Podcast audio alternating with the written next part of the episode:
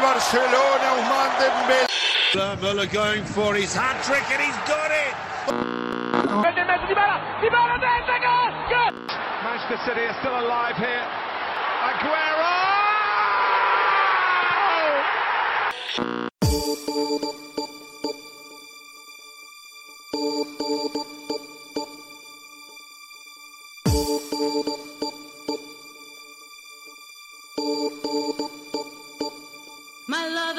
No money, he's got his strong beliefs. My lover's got no power, he's got his strong beliefs. سلام اینجا رادیو آفساید ما با قسمت شیشم از فصل دوم برگشتیم و در خدمتتون هستیم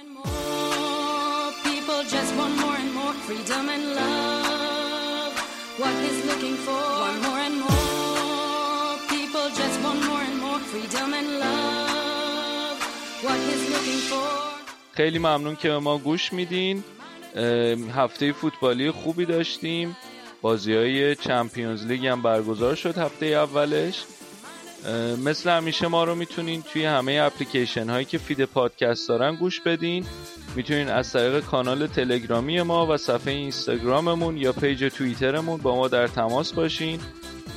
خیلی خیلی خیلی خوشحال میشیم. اگه نظرات و انتقادات و پیشنهاداتتون رو با ما در میون بذارین.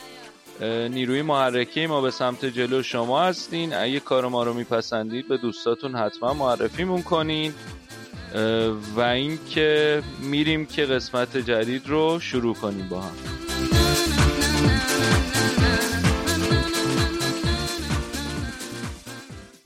خب توی پرونده این هفتهمون در مورد تاریخچه باشگاه آرسنال قبل از حضور آرسن ونگر توی این تیم صحبت می‌کنیم. تاریخچه‌ای که شاید خیلی از ماها اه، خیلی باش آشنایی نداشته باشیم به خاطر اینکه مدت زمان زیادی ونگر توی این تیم بود. من و امیر این هفته پرونده رو تدارک دیدیم. بریم بشنویم. به امید اینکه خوشتون بیاد.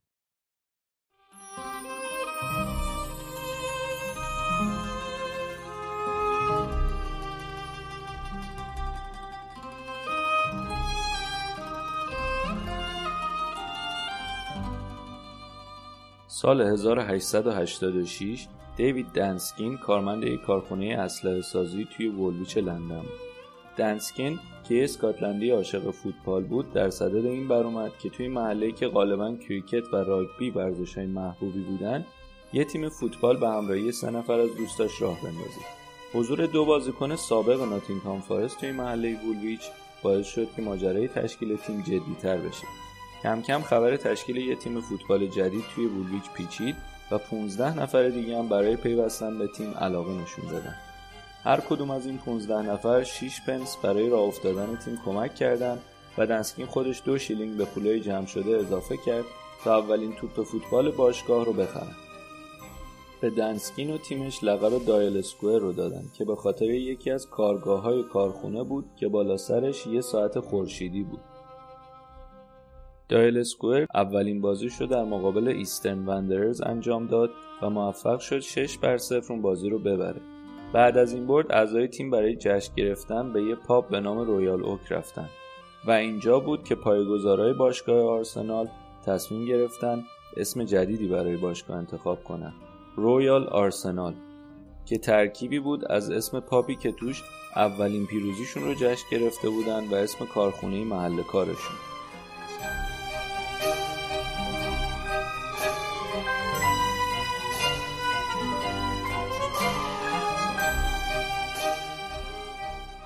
سال 1895 دو سال قبل از حرفه‌ای شدن باشگاه آرسنال تعدادی از بازیکنان ناتینگهام فارست به تیم دایال اسکوئر FC پیوستند و لباس قرمز قدیمیشون رو با خودشون به باشگاه جدید آوردن.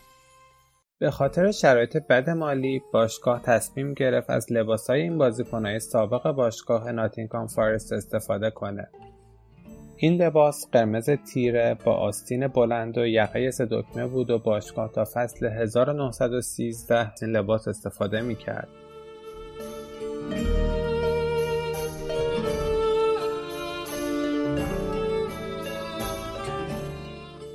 با پایان فصل 1912-13 شرایط مالی باشگاه اصلا مساعد نبود و هنری نوریس که به تازگی مدیر باشگاه شده بود به این نتیجه رسید. اگه باشگاه بخواد به یکی از قدرت‌های فوتبال انگلیس تبدیل بشه باید به ورزشگاه جدید نقل مکان کنه. نوریس و ویلیام هال به دنبال یه زمین مناسب توی منطقه های باترسی و هرینگری گشتن ولی زمینی با شرایط دلخواهشون نتونستن پیدا کنن زمین هایبری که در شمال رودخانه تمز قرار داشت نزدیک یه باشگاه دیگه یعنی تاتنهام بود. و این چیزی بود که نوریس ترجیح می‌داد ازش اجتناب کنه.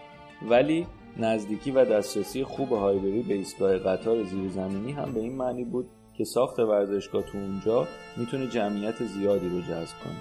بالاخره بعد از مذاکرات طولانی آرسنال مبلغ 20 هزار پوند رو برای رهن 21 ساله زمین هایبری پرداخت. اولین مخالفت ها با انتقال آرسنال به شمال لندن به زودی توسط باشگاهای تاتنهام و کلپتون اورینت انجام شد. و در ضمن ساکنین محل هم خیلی از این نقل مکان رضایت نداشتند ولی طبق حکم کمیته مدیریت لیگ آرسنال برخلاف این شکایت ها در خونه جدیدش موندگار شد. با نقل مکان به هایبری باشگاه دیگه به وولویچ آرسنال مشهور نبود و به The آرسنال شناخته می‌شد. نوریس موفق شده بود مبلغ شگفتانگیز 125 هزار پوند رو برای مجهز کردن ورزشگاه تهیه کنه. و در ششم سپتامبر 1913 آرسنال اولین بازیش رو تو هایبری مقابل لستر فاسی انجام داد و موفق شد دو بر یک بازی رو ببره. هدف بعدی نوریس بازی در دسته اول بود. هدفی که با شروع جنگ جهانی اول یک سال بعد از رفتن به هایبری رسیدن بهش برای مدتی به تعویق افتاد.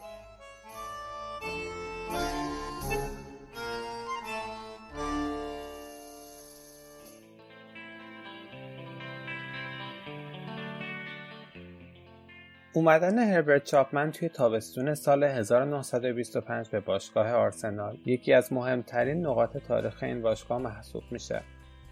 مدیر وقت باشگاه آرسنال هنری نوریس موفق شد چاپمن رو پس از یه دوره موفق مربیگری تو باشگاه هادلسفیند تاون متقاعد کنه تا به باشگاه آرسنال بپیونده. لباس قرمز و سفید باشگاه آرسنال به پیشنهاد اون طراحی و استفاده شد. اون معتقد بود که آستین سفید این پیراهن باعث میشه که بازیکنها بهتر بتونن همدیگر رو توی زمین مسابقه پیدا کنن. چاپمن درست یک فصل بعد از پیوستن به باشگاه تونست آرسنال رو به رده دوم لیگ برسونه. اما توی چند سال بعد از اون توفیق چندانی کسب نکرد تا اینکه توی اوایل دهه 1930 تاکتیکای اون و بازیکنهای جدیدی که به باشگاه پیوسته بودن این تیم رو به یکی از قوی ترین تیم انگلیس تبدیل کرده بود. اما احتمالا مهمترین دستاورد هربرت چاپمن می‌تونیم ابداع سیستم 3223 یا WM بدونیم. این سیستم چنان توی خونساسازی بازی حریف موثر بود که بعدها توسط بقیه باشگاهی انگلیسی هم مورد استفاده قرار گرفت.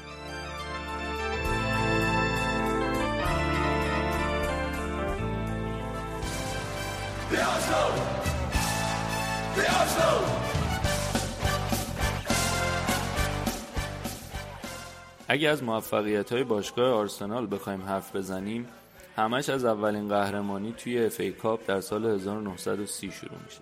حریف آرسنال توی اون فینال هادرسفیلدی بود که هربرت چاپمن از اون باشگاه به آرسنال پیوسته بود. چاپمن هادرسفیلد رو در دهه 1920 دو بار قهرمان لیگ کرده بود و هادرسفیلد هنوز همه نشونهای نبوغ تاکتیکی چاپمن رو داشت. توی اتاق گزارش اون بازی که پنجمین بازی بود که در طول تاریخ به صورت زنده پخش می‌شد جورج الیسونی گزارشگر بود که بعدها خودش سرمربی آرسنال شد. توی اون آوریل 1930 جورج پنجم مقابل 92486 تماشاچی توی ومبلی به بازیکنها معرفی شد. الکس جیمز تیم هربرت چاپمن رو در دقیقه 17 جلو انداخت.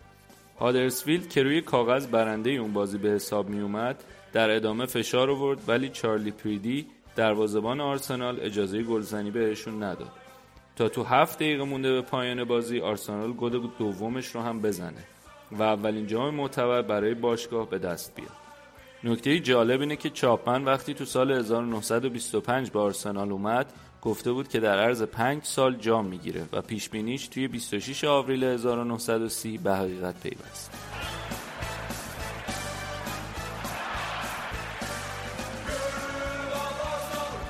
یه سال بعد از اولین قهرمانی باشگاه آرسنال توی FA Cup این تیم موفق شد روند رو به رشد خودش رو ادامه بده و برای اولین بار توی سال 1931 تونستن طعم قهرمانی لیگ برتر انگلستان رو بچشن. تیم هربرت چاپمن با خط حمله آتشین خودش که بازیکنایی مثل جک لمبرت، کلیف باستشن و دیوید جک رو توی ترکیب خودش می‌دید تونست دروازه حریفا رو 127 بار باز کنه. که از این بین سهم لمبرت 38 گل، جک 31 گل و باستشن 28 گل بود. قهرمانی آرسنال بسیار مقتدرانه و با در هم شکستن یکی یک حریفا رقم خورد. از این پیروزی پرگل میشه به برد 9 یک مقابل گریمسبی تاون و برد 7 یک مقابل بلکپول توی لندن و 7 دو در لستر اشاره کرد. توی اون سالا باشگاه آرسنال موفق شد توی 8 فصل 5 بار قهرمان لیگ انگلیس بشه. هربرت چاپمن افسانه‌ای توی این سالا تونست موفق ترین دوره تاریخ باشگاه آرسنال رقم بزنه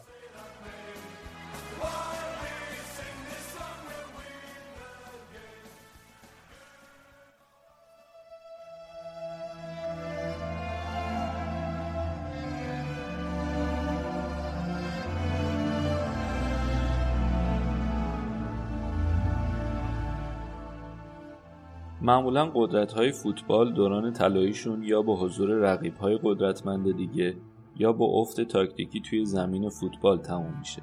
ولی برای آرسنال توی دهه 1930 هیچ کدوم از این دو اتفاق نیفتاد. دوران طلایی دهه 1930 برای آرسنال با پدیده خارج از زمین فوتبال یعنی شروع جنگ جهانی دوم خاتمه پیدا کرد. سال 1945 درگیری ها تموم شده بود و فوتبال حرفه‌ای در سال 1946 از سر گرفته شد. ولی دوران جنگ آرسنال رو تضعیف کرده بود. تا جایی که در سال 1947 به یکی از های سقوط به دسته پایینتر تبدیل شده بودند. ولی در نهایت با رتبه 13 همی خودشون رو توی لیگ نگه داشتن. جورج الیسون که بعد از چپمن همه تلاشش رو کرده بود که دوران خوب چپمن رو حفظ کنه تابستون اون سال از تیم کنار رفت و تام ویتاکر به عنوان منشی سرمربی به باشگاه اومد. ویتاکر که سابقه حضور در باشگاه به عنوان بازیکن و فیزیو رو داشت و برای هوادارا و باشگاه خیلی قابل احترام بود تونست آرسنال رو در فصل 1947-48 باز هم قهرمان لیگ بکنه. اون فصل علاوه بر ویتاکر رانی روک مهاجم تیم هم نقش مهمی توی موفقیت آرسنال داشت. روک موفق شد توی یک فصل 33 گل بزنه و کفش طلا رو از آن خود بکنه. این درخشش آرسنال با قهرمانی توی فینال 1950 جام حذفی ادامه پیدا کرد. جایی که با درخشش جمعه سر آرسنال دو هیچ لیورپول شکست.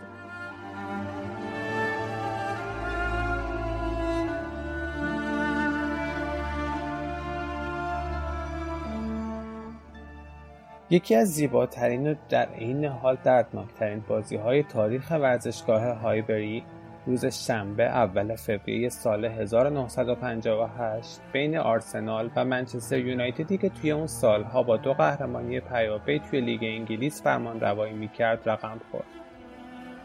توی اون روز هایبری مملو و از جمعیت بود و 63 هزار تا هوادار باشگاه آرسنال بازی رو از نزدیک تماشا می‌کردند.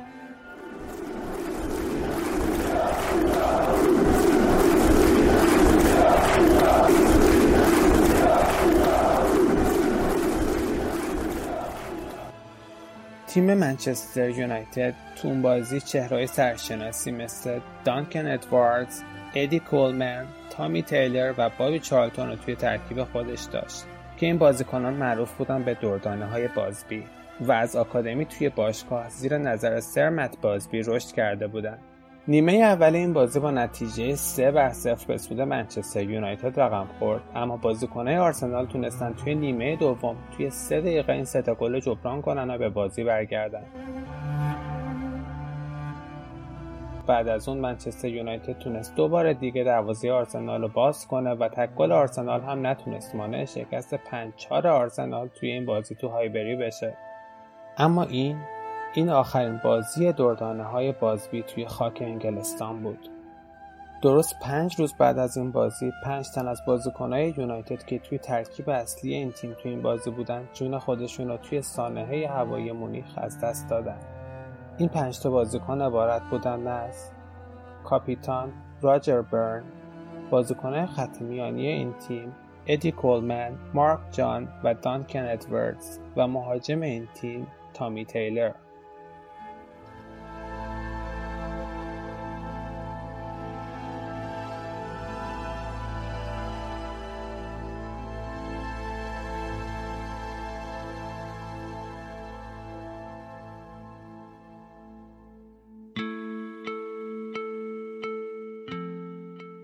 دهه هفتاد برای باشگاه خوب شروع شد. اونا تو جام بین شهری اروپا که یک سال بعد تبدیل به جام یوفا شد موفق شدن در نیمه نهایی آژاکس رو با کرویف و ستارهای دیگه شکست بدن و در فینال در حالی که بازی رفت رو سه یک به اندرلخت باخته بودن با یه بازی دراماتیک سه هیچ برنده دور برگشت بشن و در مجموع قهرمان جام سال 1971 در حالی که رقابت تنگاتنگی با لیدز برای قهرمانی داشتن بازی آخر فصل رو که توش به برد یا تصاوی بدون گل نیاز داشتن بردن و قهرمان لیگ شدن. اون هم نه در مقابل هر تیمی بلکه مقابل تاتنهام. این اولین قهرمانی لیگ برای آرسنال بعد از 18 سال بود. پنج روز بعد از این برد تیم برتیمی توی فینال جام حذفی لیورپول رو شکست داد تا به دومین تیم قرن بیستم و چهارمین تیم تاریخ تبدیل بشه که دبل می‌کنه. توپ جنگی معروف باشگاه آرسنال توی سال 1970-71 بعد از double تاریخی باشگاه به پیراهن این تیم اضافه شد. ولی بعد از این double شرایط برای آرسنال خوب پیش نرفت و فینال FA Cup سال بعد رو به لیدز باختن و سال 72-73 هم توی لیگ دوم شدن. بعد از این شرایط برای تیم برتی می سختتر هم شد و آنها سه فصل بعدی رو در رده های دهم، 16 و 17 هم تمام کردند. تا اینکه تری نیل در سال 1976 هدایت تیم رو به عهده گرفت و موفق شد تیم رو سال 1979 با برد مقابل منچستر یونایتد قهرمان FA Cup کنه. ولی دهه 70 برای آرسنال به تلخی تموم شد.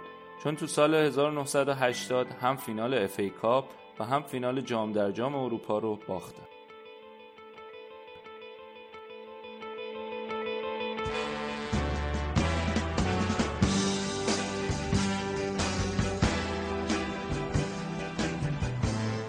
بعد از دوران افول آرسنال توی دهه 1970 و اوایل دهه 80 این بار نوبت جورج گراهام بود تا یه بار دیگه آرسنال رو به روزای اوج خودش بازگردونه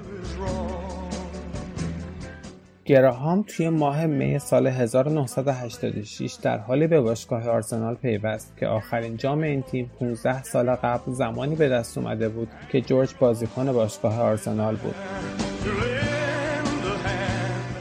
گراهام با آوردن استعدادهای جوونی مثل دیوید روکستل، مایکل تامس و تونی ادمز و خرید استعدادهایی مثل استیو بولت، نایجل وینتر و لی دیکسن تونست باشگاه آرسنال را متحول کنه. یکی از ویژگی های باشگاه آرسنال تو اون سالا خط دفاعی قدرتمند این تیم و همچنین نظم تیمی چه توی داخل زمین و چه خارج زمین بود. گراهام تونست فقط یک سال بعد از پیوستن به باشگاه آرسنال این تیم رو دوباره قهرمان لیگ انگلیس کنه. اما اون نتونست این موفقیت رو توی سال بعدش تکرار کنه و به مقام چهارمی بسنده کرد.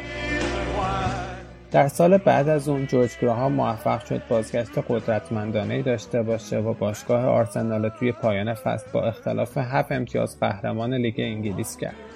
این قهرمانی به کمک خط دفاعی قدرتمند آرسنال و دروازه‌بان جدید این تیم دیوید سیمن که با اصرار گراهام توی تابستون سال 1990 به تیم پیوسته بود به دست اومد.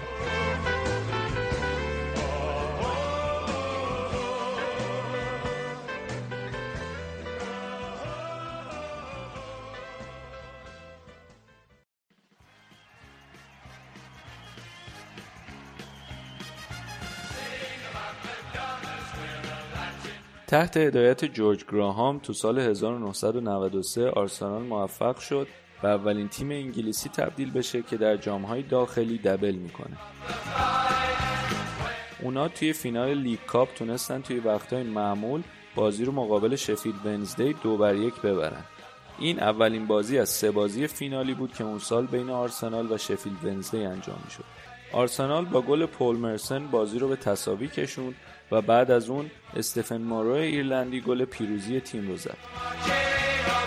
ولی نکته عجیب این بود که شادی این پیروزی برای مارو خیلی دیرپا نبود و موقع جشن بعد از پیروزی وقتی تونی آدامز مارو رو به هوا پرتاب کرد نتونست دوباره اونو بگیره و دست مارو شکست مارو فینال مهمه FA Cup رو از دست داد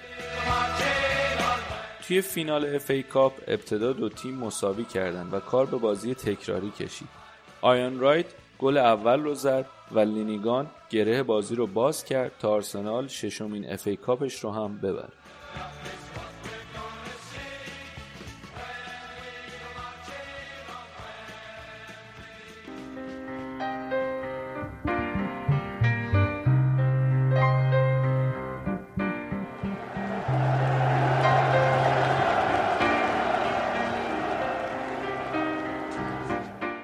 مهمترین قهرمانی باشگاه آرسنال توی رقابت‌های اروپایی مربوط میشه به سال 1993 1994 توی رقابت‌های یوفا Cup Winners' Cup. این رقابت ها سالانه بین قهرمان لیگ کشورهای اروپایی به صورت حذفی برگزار می‌شد. آرسنال با لشکری از مصدومان و محرومان در حالی پا به فینال کوپنهاگن گذاشته بود که پارما تو اون سالها یکی از قوی ترین تیم های اروپا به شمار می‌رفت و عده کمی برای آرسنال تو این بازی شانس قائل بودن بازی با حملات تیم پارما به صورت یک جانبه به نفع این تیم دنبال می‌شد تا اینکه توی دقیقه 21 اسمیت تونست توپ برگشتی رو با یه ضربه والی زیبا به گل تبدیل کنه. Dixon. Acrobatics, but it comes for Smith. It's a goal for Arsenal. Alan Smith, a super strike for the Gunners. تیم آرسنال تا دقیقه 90 با چنگ و دندون از این اندوخته خودش دفاع می‌کرد و موفق شد پس از 24 سال یه بار دیگه توی یه فینال اروپایی دیگه به قهرمانی برسه. این بازی به همراه بازی سال 1989 توی آنفیلد مقابل لیورپول از به یاد ماندنی ترین بازی های دوران جورج گراهام توی آرسنال محسوب میشه.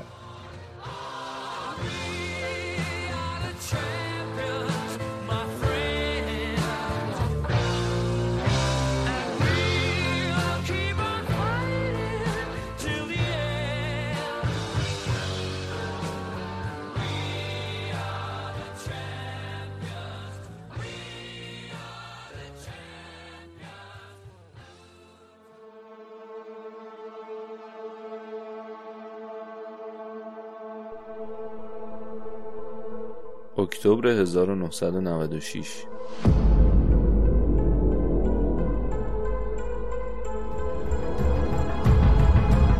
لیگ انگلیس و به خصوص هوادارای آرسنال با یه اسم ناآشنا روبرو میشن. آرسن ونگر. دوران جدید شروع میشه.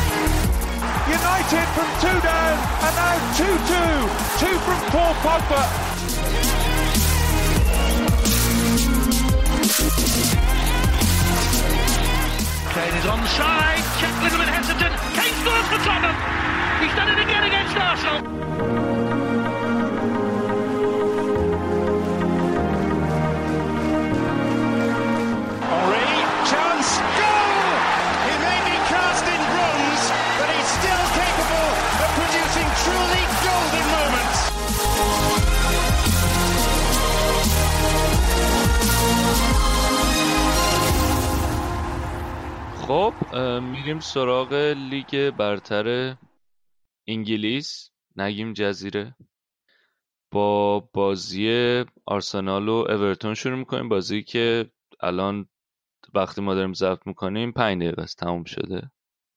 هنوز داغه هنوز داغه آره. بازی آرسنال برد بازی رو اولین clean sheet ش هم گرفت. ولی اگه کسی بازی رو ندیده باشه خیلی همه چی امیدوار کننده است. چهار تا برد پشت سر هم تو لیگ. پنج تا برد پشت سر هم توی اروپا و لیگ. اولین کلینشیت ولی خیلی بد بود بازی. یعنی نیمه اول که به قول معروف تو قوطی بودن. و سه چهار تا توپ خیلی خوب چک گرفت. یکی دو تا توپ هم خود همون بازیکنهای اورتون خراب کردن. بعد نیمه دومم روی نوبوق لاکازت گل زدن دیگه. یه چرخش خوبی کرد یه شوت خیلی قشنگ زد. گل دوم آفساید بود فکر کنم. گلی که اوبامیانگ زد.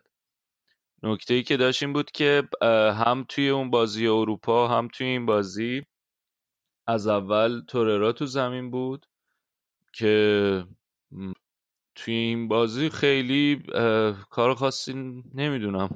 بازی متوسطی داشت.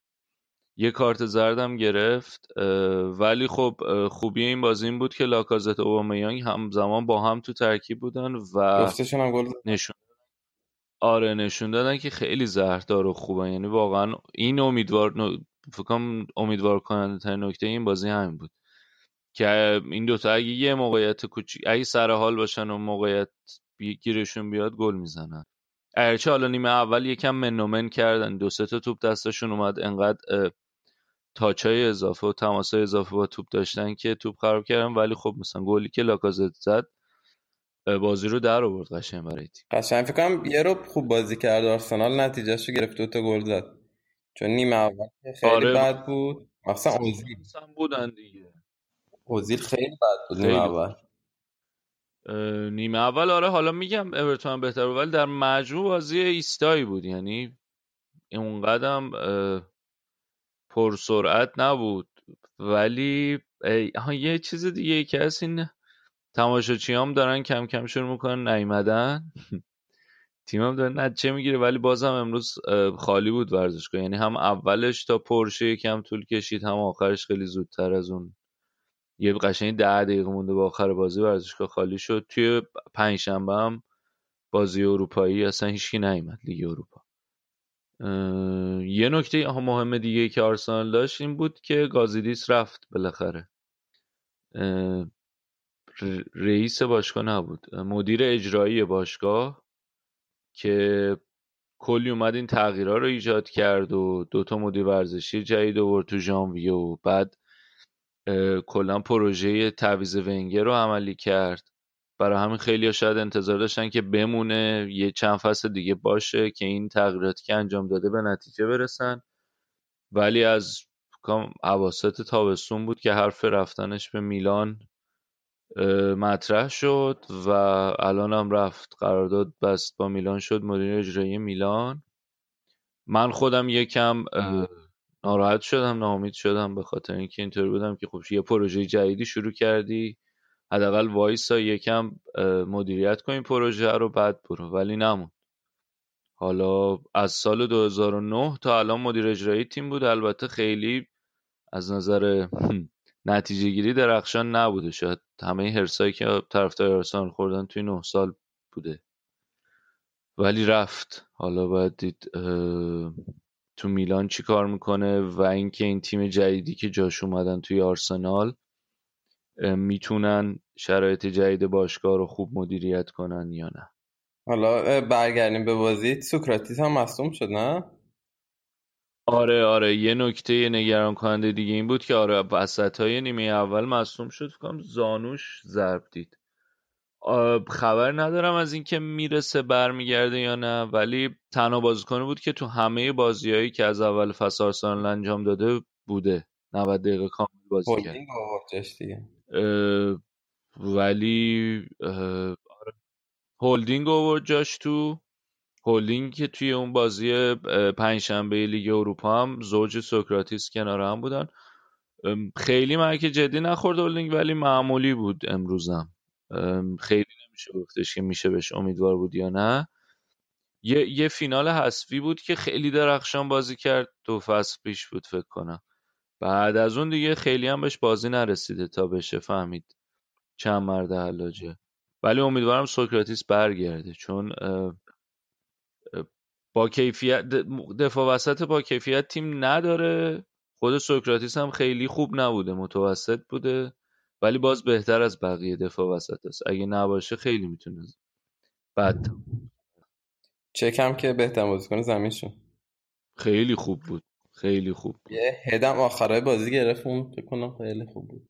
کلا خیلی توپ گرفت. هم مثلا همون اول بازی این مهاجم وسطشون جوون هم هست انگلیسیه. یه تک چی؟ اسمش سخته. کالورت لوین. آفرین همین این آره دومینیک کالورت لوین این یه تک و تک دست و چک تکل خیلی خوب زد. توپ ازش گرفت یکی دوتا توپ هم ریچارلیسون داشت گرفت چک ازش. خیلی خوب بود امروز دیگه. خیلی هم بازی بازی کلا به کار با پا نکشید که به آره. چشم سیز سیواش به چشم اومده. آره. این هم از بازی امروز آرسنال اورتون. بریم سراغ دیگر تیم شمال لندن. تاتنهامی که از شرایط بحرانی جورایی جست جلوی تیم جهان بخشینا نظرت چی بود؟ نوید راجبه تاتنهام برایتون آره تاتنهام که چند تا بازی بود داشتن میباختن. توی لیگ قهرمانان هم جلوی اینتر بازی برده رو باختن. لحظات آخر که حالا احتمالا سینا خیلی هیجان زده میاد توضیح میده در مورد اون بازی. ولی این بازی خیلی خوب بودن. مخصوصا هریکین. هریکین یه سه چهار تا بازی خیلی خونسای را کرده بود ولی این بازی خیلی اومد درگیر شد و کلی مثلا پاس کلیدی داد. بهترین بازیکن زمین شد و مثلا فقط هم به خاطر گلی که زد نبود. کلا خیلی خوب توپ جمع کرد و همه کاری کرد تو زمین. گلش هم بامزه بود. یه ضربه ایستگاهی بود که تریپیر زد هند شد و بعد اونم پنالتی شد که هریکین زد. علی رضا جهان بخشم دقیقه هفتاد فکر کنم اومد توی زمین. از شانس بعدش این ناکرد که جانشین جهان بخش توی وینگر راست برایتون در واقع بهترین بازیکنشونه از اول فصل یه گلم اون مالی اون وینگر راستشون؟ ناکرت آها آها آره آره. خب. مارچ حالا وینگر چپشونه که این دوتا بازی آخر جهان بخش به جای مارچ آورده تو زمین. ولی این ناکرت خیلی خوبه دیگه. کلی هم تشویقش کردن. چیا یه بازی هم بود که حتی اومد بیرون بخش رفت تو هوش کردن. یعنی در واقع تعویض هو کردن. خلاصه که فعلا محبوبه اون و یه ذره کار برای جهان بخش سخت شده. مگه اینکه بیارتش وینگر چپ بازی بده بهش. بعدم بازی نکرد جهان بخش. یه جا یه توپی لو داد. همون توپی که لو داد رفت رسید به هریکین. تک به تک شد. تک به تک و هریکین گل نکرد. همون توپ برگشت و گل برایتون به ثمر رسید. یعنی حضور نداشت اون موقع توی حمله. جهان بخش اگر نشد اون توپ جهان بخش می‌رسید که بزنه توی دروازه. حالا امیدوارم که کم کم بیشتر بهش بازی برسه. تاتنهام هم که حالا خیلی امیدوار کننده بود برای من و البته ورم هم نبود که دروازه با دروازه سوم بازی کرد. که اونم داشت کلینشیت می‌کرد ولی دقیقه 92 گل خورد و اولین بازیشو با clean sheet نتونست تموم کنه. ولی آره همونطور که گفتی یه 20 دقیقه تو نیمه دوم انصافا خوب فشار آوردن. برایتون آره ولی خب نتونستن دیگه. به قول این انگلیسی ها clinical نبودن به اندازه کافی که بتونن از موقعیتشون استفاده کنن. و خب بعدم لاملا اومد و گل خوب زد. راجب لاملا هفته پیشم حرف این هفته هم واقعا خوب بود. یعنی تویز طلایی بود یه جورایی دیگه. باز. آره هنوز شاید اونقدری آماده نبود از وقتی که کلا اون مسئولیت بعد و پشت سر گذاشت خیلی آماده 90 دقیقه نیست. ولی واقعا تعویض طلاییه. مثل اصلانیان بود پرسپولیس داشت دقیقه می آره. همین شکلیه. میاره تو قشنگ و خوبم عمل می‌کنه. سون سون خیلی بد بود. بعد سونا که کشید بیرون لاملا رو آورد قشنگ تیم جون گرفت. آره جهان بخشم بنده خدا این 20 دقیقه 20 دقیقه اصلا نمیشه که خودش بعد خیلی هم تلاش می‌کنه. یعنی میدوه میره تا حمله بعد برمیگرده دفاع. همش دنباله اینه که توپو بگیره و یه کار مسمر ثمر بکنه. ولی خب این بازی هم که جلوی تاتنهام بالاخره سخت بود. حالا امیدوارم جام حذفی شروع شه چون از جام اتحادیه هم حذف شدن برایتونیا. ولی امیدوارم توی جام حذفی که شروع بشه بیشتر بهش بازی برسه. اونجا حداقل فیکس باشه کم کم بتونه خودش رو به ترکیب ثابت لیگ برتر هم برسونه. حالا تازه جام هم هست. آره متاسفانه اونم اگه یعنی بعد که برگرد جام ملت دوباره احتمالا رو نیمکت خواهد بود. ولی انگلیس همین شکلی لیگش یعنی واقعا جور شدن باش خیلی سخته. معمولا بازیکنه که فصل اول میان نمی‌تونه اصلا عمل کرده خیلی درخشانی داشته باشه آخه یه چیز دیگه هم که اصلا که جهان بخش ظریف و خوشگل بازی می‌کنه.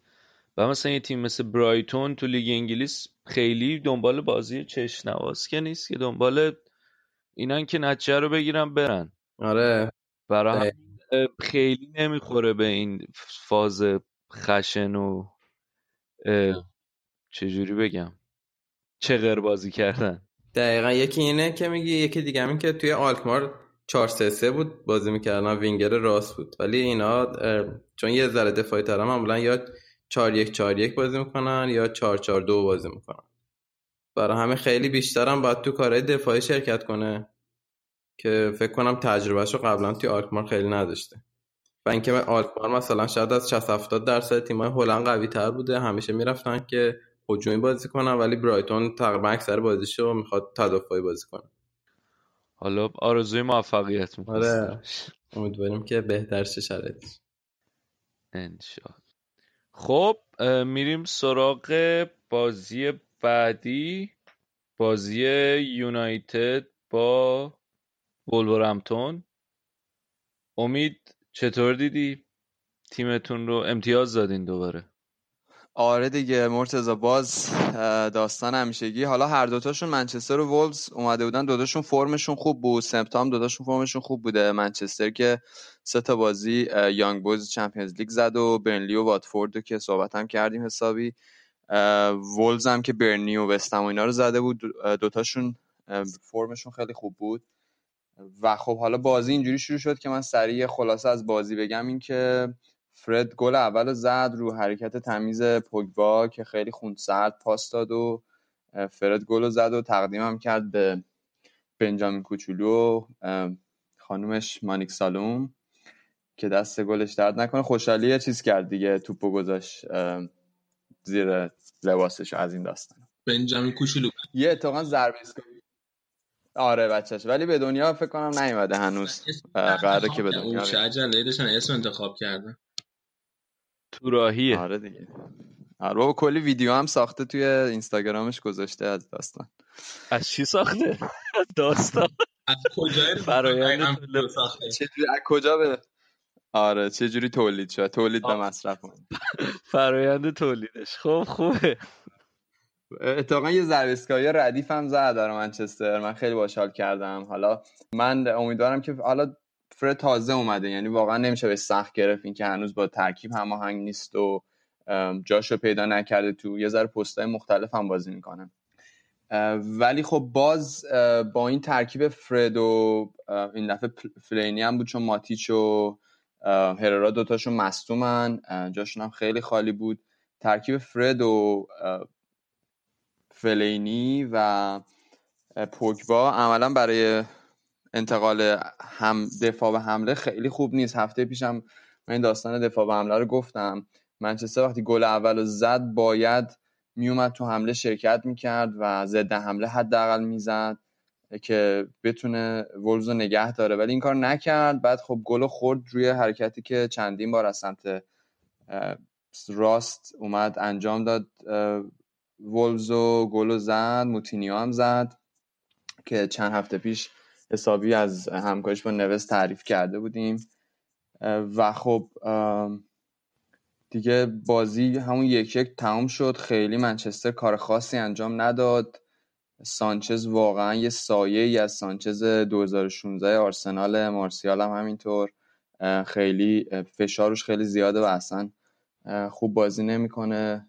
و خب کلا نکته خیلی مثبتی تو خط حمله نداشت منچستر این بازی.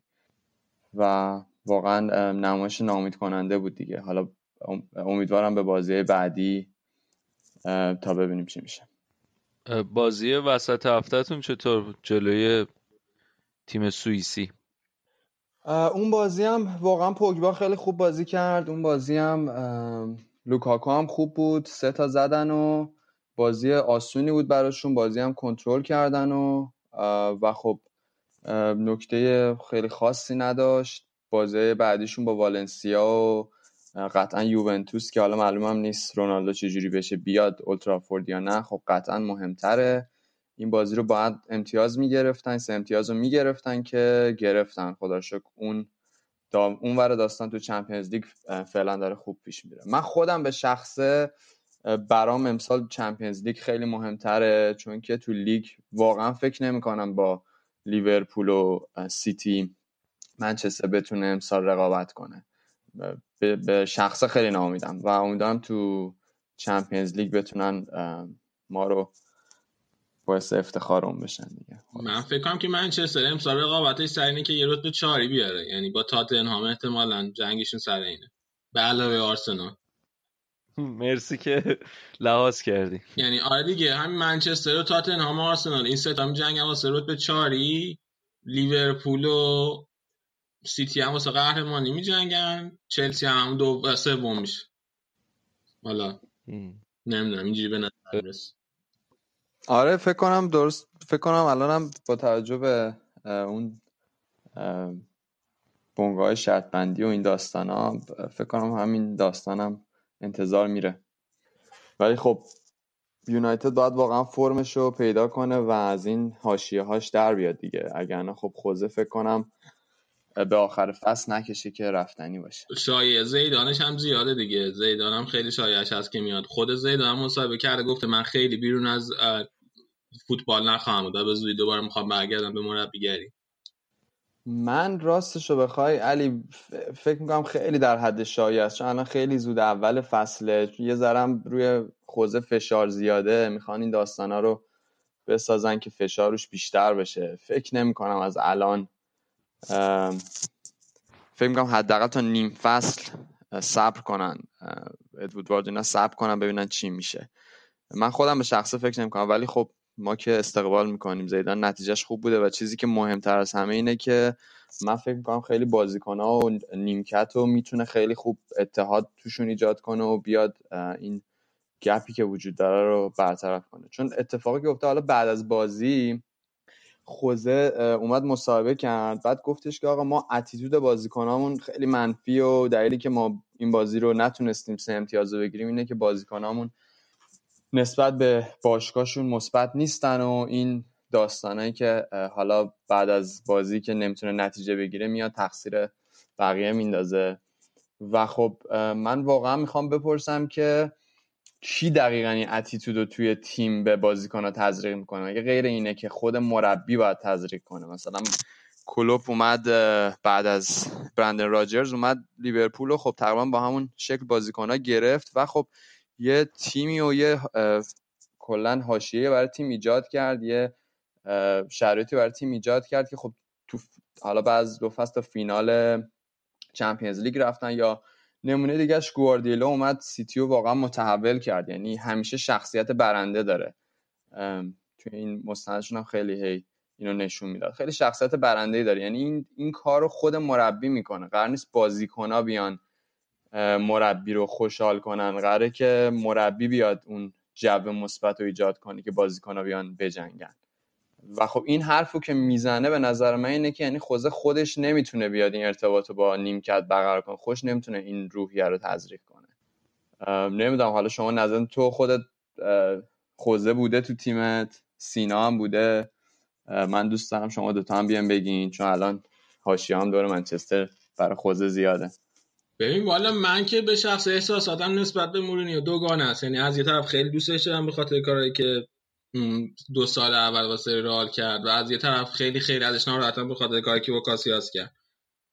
اما کلا این عادتی که مورینیو با بازیکن‌های تیم خودش به دعوا بیفته و نمی‌دونم هی توی مصاحبه با ضد بازیکن‌های خودش مصاحبه کنه اینا این عادتو از همون سال سومش توی رئال شروع کرد. قبلش من یادم نمیاد مورینیو یه همچین کاری کرده باشه.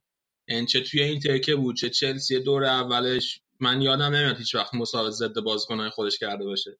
اما از سال سومش توی راه شروع کرد مصاحبه ضد بازیکنان خودش کردن. و این نمی‌دونم خیلی بده به نظر من. یعنی هیچ مربی بزرگ دیگه یه من نمی‌شناسم که انقدر مثل مورینیو ضد بازیکنان خودش مصاحبه کنه. و خب تو وقتی یه بازیکنی باشی که مربی هر روز میاد بعضی مصاحبه می‌کنه چه روحیه واسه میمونه؟ با چه انگیزه می‌خوای واسه مربی به جنگی بازی کنی؟ آره دیگه منم دقیقا حرفم همینه دیگه. الان این داستانی که با پوگبا هم ایجاد شده من فکر می‌کنم پوگبا درسته ایگو گنده ای داره ولی ریشش از خود خوزه اتفاق میفته حالا دوست دارم, سی... دوست دارم سینا هم آره ببینم سینا تو اون ور ماجرای دیگه. اون ور تیفی و فکر کنم طرفدار خوزه ای الان یکی دو تا من سلام می‌کنم به شما و همه شنونده ها. بعد برعکس علی که حس دوگانه داره من حس کاملا یکگانه ای دارم به مورینیو و خدا رو شکر به مال ما به سال سوم نکشید که به کدورت کشیده بشه رابطمون ولی خب آره دیگه الان مثلا تو دو سالی که توی اینتر بود یا تو دو سال اولی که توی رئال بود زمانی هم که چلسی بود اصلا جوری مدیریت می‌کرد تیمو و جوری کنفرانس های مطبوعاتی اینا رو مدیریت می‌کرد که هیچ مشکلی اصلا برای بازیکن به وجود نمیاد. اصلا نمیذاش حاشیه برای بازیکن به وجود بیاد. یه سری داستانه که بعدا از اینتر در اومد زمانی که مورینیو بود اون موقع رو نشد. خیلی بعد از اون داستان رو شد. ولی حالا خب من نمی‌دونم تو منچستر فقط امسال نیست. سال پیش هم همین جوری بود. کلا خیلی جو رخیان خوبی ندارن. تو سال تو چلسی هم تو سال دوم این اتفاق افتاد دیگه. خب اونجا همه بازیکن‌ها تقریبا علیهش بودن. یعنی من قبول دارم که میگی اتیتود و مربی باید برای کل تیم ایجاد بکنه ولی به نظر می‌رسه از اون ورم نه جو خود باشگاه خیلی به نفشه نه بازیکنها باهاش همراهن. نمی‌دونم. من به نظرم خود باشگاه منچستر تو دوران پسا فرگوسنی گیر کرده و دنبال یکی عین فرگوسن میگرده و نمی‌تونه یک شیوه جدید مربیگری و یا مدیریت رخکن و رسانه و غیره رو تحمل کنه. و این باعث ضربه خوردن میشه. حالا من خوشبینم نیستم. من طرفدار منچستر نیستم ولی خوشبینم نیستم زیدان بیاد به این تیم با این وضعی که توی باشگاه الان وجود آخه نه ببین سینا مثلا اینه که اگر این مشکل های مورینیو واسه یه باشگاه بود یعنی توی یه باشگاه به این مشکل برخورده بود گفتیم که خب مشکل باشگاهه. اما الان ببین توی رئال به این مشکل برخورده. کنترل رخکنه از دست داده با بازیکن با لیدرهای تیمش دعوا شده. توی چلسی دور دومش به این مشکل برخورده. با لیدرهای رخکنش دعوا شده. کنترل رخکنه از دست داده. الان دوباره توی منچستر هم به نظر میاد داره این مشکل براش پیش میاد. و اینا این سه تا باشگاه سه تا باشگاه یعنی مثلا با فرهنگ مختلف با ساختار مدیریتی مختلف و توی هر سه تا اینا مورینیو به مشکل برخورده.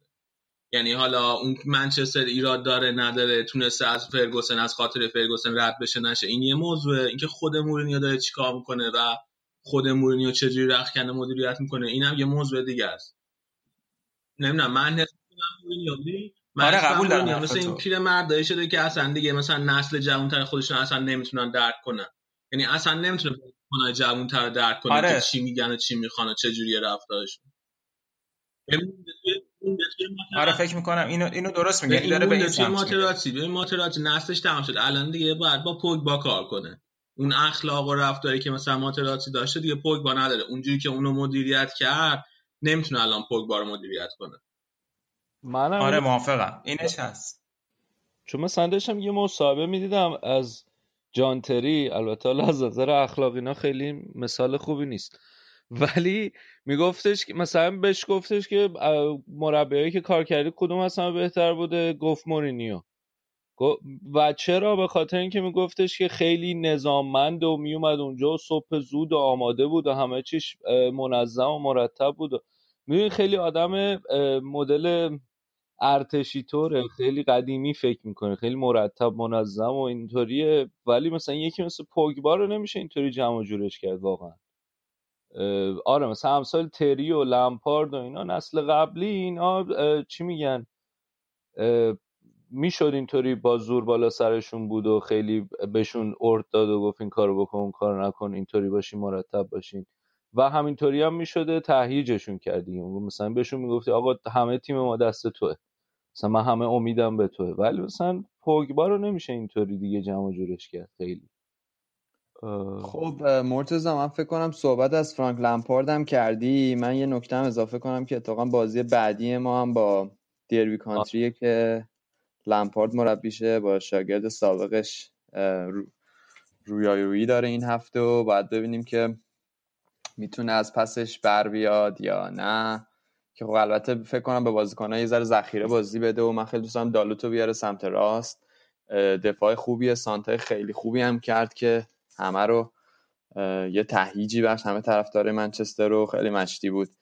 فکر کنم این بازی دالوتو بذاره سمت راست. من خیلی دوست دارم که کم کم بیارتش تو بازی و چون دیگه والنسیا واقعا اون حرکت انفجاری که سمت راست می‌کرد و اینا رو دیگه الان واقعا سن زیاد شده و خیلی کم تا می‌تونه اون کار انجام بده. قشنگ لازمه که کم کم منچستر اون شیفت انجام بده و جای قطعا والنسیا بیا بازی کنی و بیاره. و فکر کنم دالوت گزینه مناسبی باشه.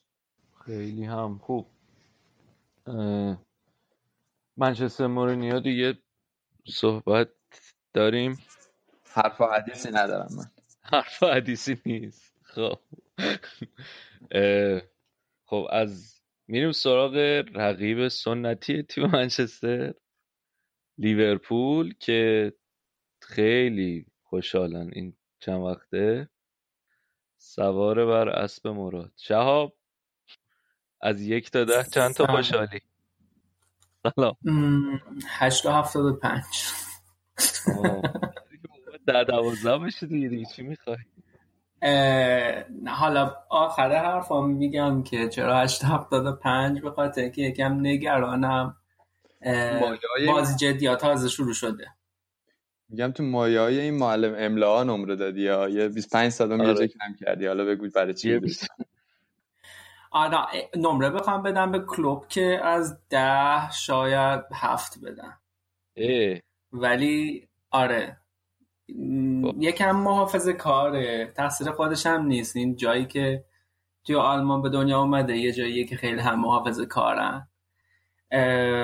دلی خب بذار صحبت ما با بازی جلوی پی اس جیشون شروع بکنم که خب توی همون روندی که داشتن که همه رو تا حالا بردن پی اس جی هم اومدن توی آنفیلد و بردنشون.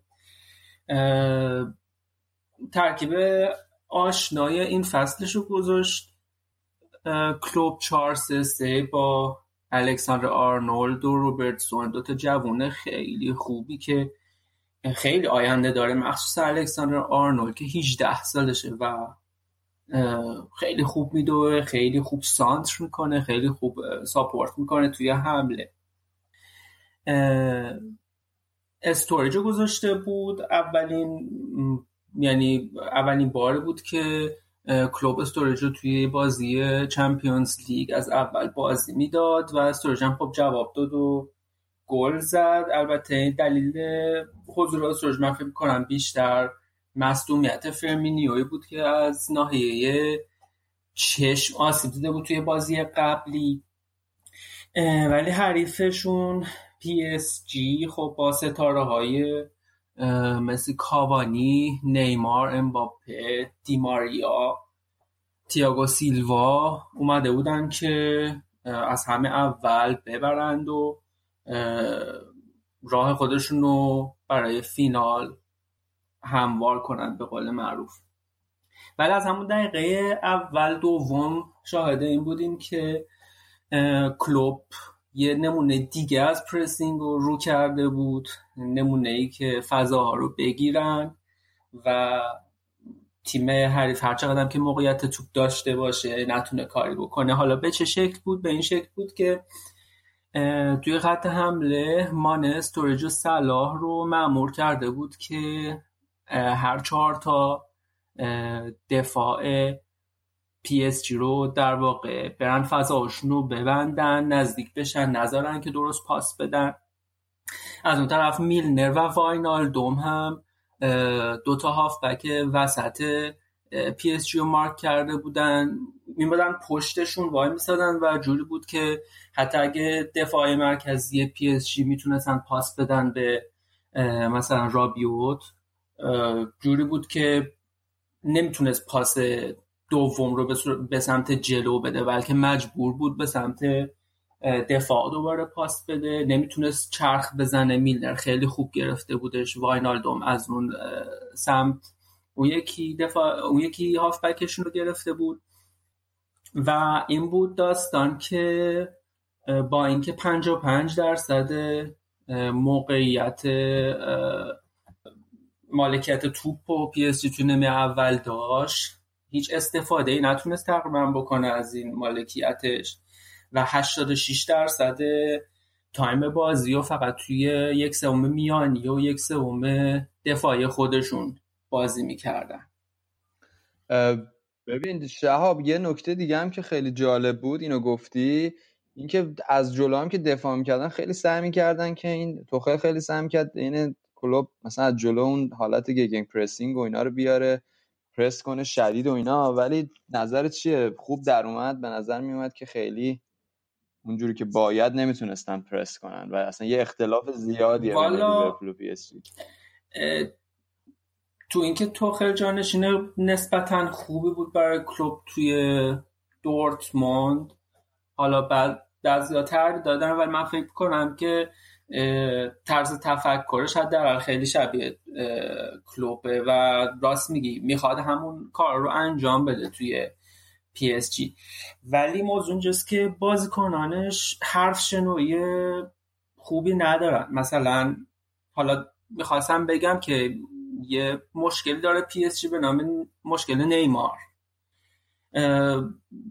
گفتم توی نیمه اول خیلی نتونستن موقعیت خلق کنن ولی توی ضد حمله خیلی می‌تونستن خطرناک بشن ولی نیمار یه مشکل دو تا مشکل بزرگ داشت تو این بازی. مشکل اولش این بود که خیلی با توپ ور میره که همیشه این کارو می‌کنه. خیلی برمیره دیر پاس میده موقعی پاس میده که اصلا دیگه موقعیت خراب شده. یعنی سه چهار بار موقعیت داشت که دیماریا رو صاحب توپ بکنه و اصلا می‌رفت تک به تک می‌شد. ولی اینقدر شروع کرد هی دریپ زدن و کارهای خودش کردن که موقعیت تقریبا از دست می‌رفت. مشکل دیگه حالا الان میگم چون پرسیدی مشکل دیگه نیمار بود که توی دفاع بر نمیگشت. وقتی که تیم داره جلوی تیم صاحب توپ دفاع می‌کنه خب نیمار که بر نمیگشت هیچ کاوانی و امباپه هم من حس می‌کنم تقریبا اون بی تفاوتی نیمار رو به ارث برد یعنی یاد گرفته بودن ازش به ارث که نبرده بودن. و اونا هم بر نمیگشتن. در واقع اینطوری بود که وقتی لیورپول حمله می‌کرد انگار پی اس جی نفره بود. درسته که پی اس جی نقطه قوتش سه تا حملشه ولی نقطه ضعفش هم همین بود. حالا نمی‌دونم تا چه حد به سوالت پاسخ دادم. آره من دقیقا همین همین که بر نمیگشتن همین که جلو هم اصلا تفاوتش این بودش که خب صلاح و مانه و حالا استوریج واقعا وقتی جلو پرس می‌کردن خیلی تاثیر داشت که گلم همین جوری زدن دیگه. یعنی باعث شد که اشتباه کنه امباپه و اون گل آخر بزنه حالا فکر کنم توضیح بیشتر میدی ولی تفاوت برعکس بود که لیورپول وقتی که گل خورد از پی اس جی و نیمار توپو گرفت خود صلاح لو داد. یعنی تفاوتش این بود که لیورپول خودش لو میده پی اس جی رو پرس لیورپول توپو می‌تونه از دست میده. که حالا فکر خود بیشتر توضیح آره توی آره توی این فصل که pressing های مختلفی کلوب به نمایش گذاشته. حال من یه فکر کنم سه تا اپیزود نبودم. توی اپیزود قبلی که بودم هم یه نمونه دیگه رو گفتم. کلا خیلی خوب. نکات فنی و منتقل کرده به بچه هاش و الان. چون تیم یک دسته خیلی حرف شنوی خوبی دارن ازش. قشنگ هم کارهایی که می‌خواد رو بچه ها دارن اعمال می‌کنن. حالا توی حمله توی این بازی برنامهشون این بود که میلنر و واینالدوم می‌رفتن بین دوتا خط دفاعی پی در واقع. حالا خط اول رو بگیم اون چهار تایی که وظیفه دفاعی دارن خط دوم هاف بک های پی اس می‌رفتن اونجا و صلاح و مانه سعی کردن که دوتا دفاع گوشه پی اس جی رو بکشونن عقب و فضا ایجاد کنن برای واینالدوم و میلنر که نفوذ بکنن. وقتی واینالدوم و میلنر نفوذ می‌کردن چون که دوتا دفاع کناری مونیه و برنات اگه اشتباه نکنم می اومدن جلو. یه فضای خیلی خوب براشون ایجاد می‌شد و الکساندر آرنولد هم خیلی خوب نفوذ می‌کرد از سمت راست. و خب چون نیمار همونجور که گفتم بر نمیگشت اصلا موقعیت های بود که اینا دو, دو نفر بود اونجا فقط یه دفاع بود و اصلا دفاع نمی‌دونست که صلاحو بگیره آرنولدو بگیره واینالدوم بگیره کیو بگیره. از سمت چپ هم رابرتسون این کارو کمتر انجام داد. ولی اونم نفوذ زیاد می‌کرد. شاهد به این مدعا اینه که لیورپول سی سه تا سانتر داشت توی این بازی. در مقایسه با 8 تا سانتر پی اس جی. در کل اگه بخوام بگم پی اس جی روی اشتباهات لیورپول گل خورد و برنده کامل این بازی لیورپول بود از لحاظ تاکتیکی. البته گل دومی هم که لیورپول زدم روی اشتباه خیلی بزرگ مدافع پی اس بود. یه خطایی کرد پنالتی داد که اصلا نیازی نبود این کار رو انجام بده. و صلاحی که الان خیلی خسته است من حس می‌کنم. همه بازی داره بهش بازی میده. خب پستی صلاح هم پستی که خیلی انرژی می‌بره و بازی های فشرده تازه داره شروع میشه. من فکر می‌کنم که جا داشت حداقل توی بازی بعدی استراحتی به محمد صلاح می‌داد. تو بازی جلو پی اس هم خیلی نمایان بود که خسته است یه اشتباه خیلی بدی هم کرد. توپو لو داد نیمار گرفت پاس خیلی خوشگل داد به امباپه و امباپه بازی رو مساوی کرد. ولی فرمینیو نذاشت که پاریسیا امتیاز بگیرن و برن. و با یه دونه چشم اومد گل زد و اون خوشحالیه. بعد از گل خیلی باحالش هم کرد که کلوپ هم خیلی ابایی نداره. راجع به اینجور ابراز احساسات حرف بزنه. اونم توی کنفرانس مطبوعاتی بعد بازی خیلی خیلی خوشحال بود از گل و از اون حس شوخ طبیعه فرمینیو هم خیلی راضی بود. کلا وضعیت کرد وضعیت رخکن خیلی خوبه حس می‌کنم. خیلی همه روی آشون بالاست بازی لیگتون چطور بود؟ بازی لیگ خیلی ت... چیز نکته فنی خاصی نداشت. فقط نکتهش بود ترکیب چیدن کلوب بود که من یکم هم گفتم به نظرم باید استوریج از اول بازی بده. استوریج می‌تونه جایگزین خوب باشه برای صلاحی که خسته است. صلاح قشنگ توی این بازی توی آنفیلد من حس می‌کردم که داره میره تو هاشیه چون که خسته بود اشتباه خیلی زیاد داشت. جز یک دریبل موفق و یه دونه یک به دو کار خاصی نکرد. گلی هم که زد خب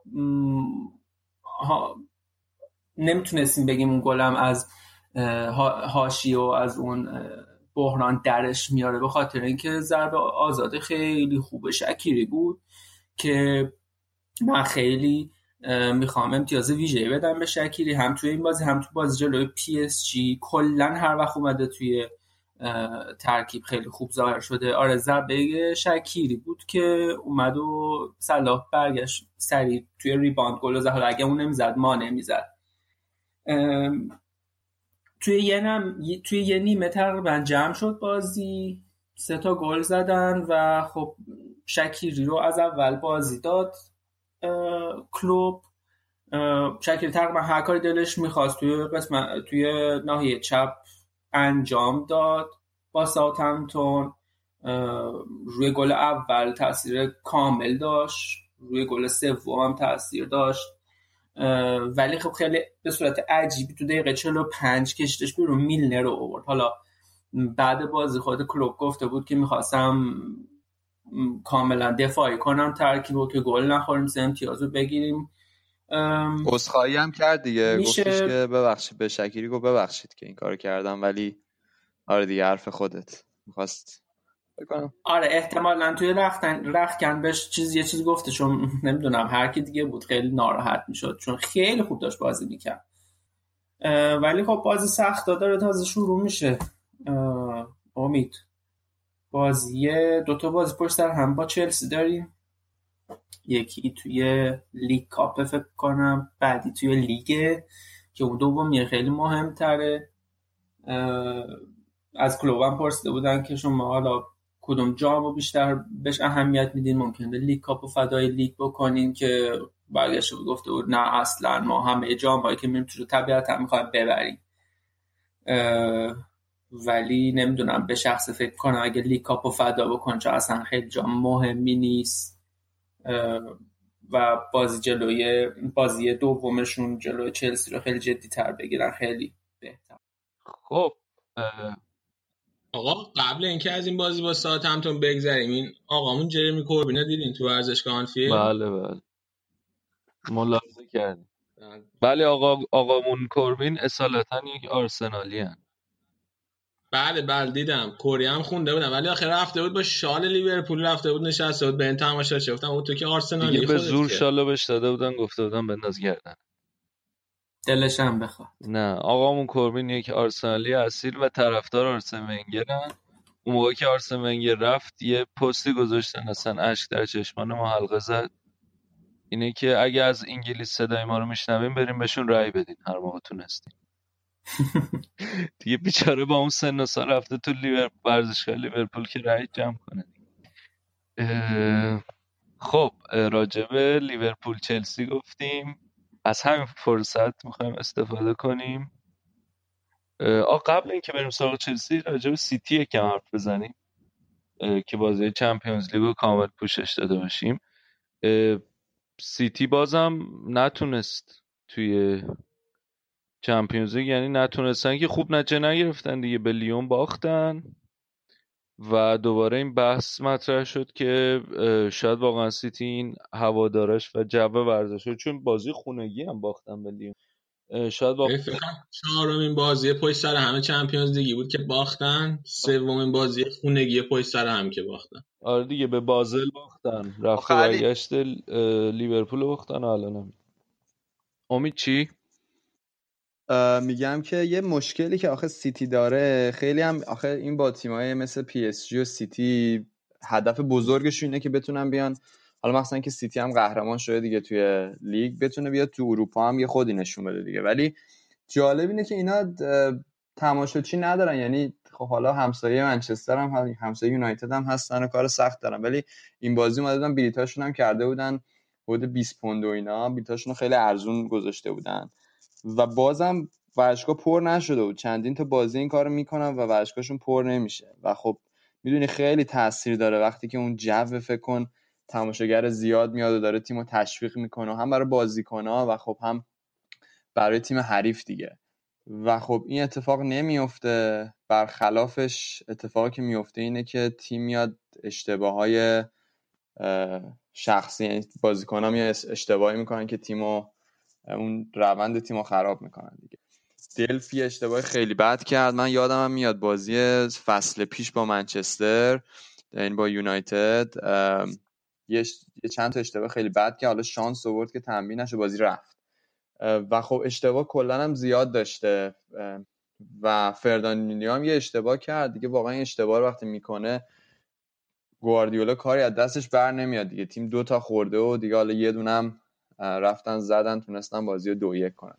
آره منم قبول دارم اینکه این سابقه حضور تو بازی اروپایی شاید اونقدر چون ندارن جو ورزشگاهشون اونجوری نیست. به خصوص میگم توی چمپیونز لیگ حالا این مرحله شاید اونقدر نه ولی تو بازی حذفی خیلی تاثیر داره این جو ورزشگاه.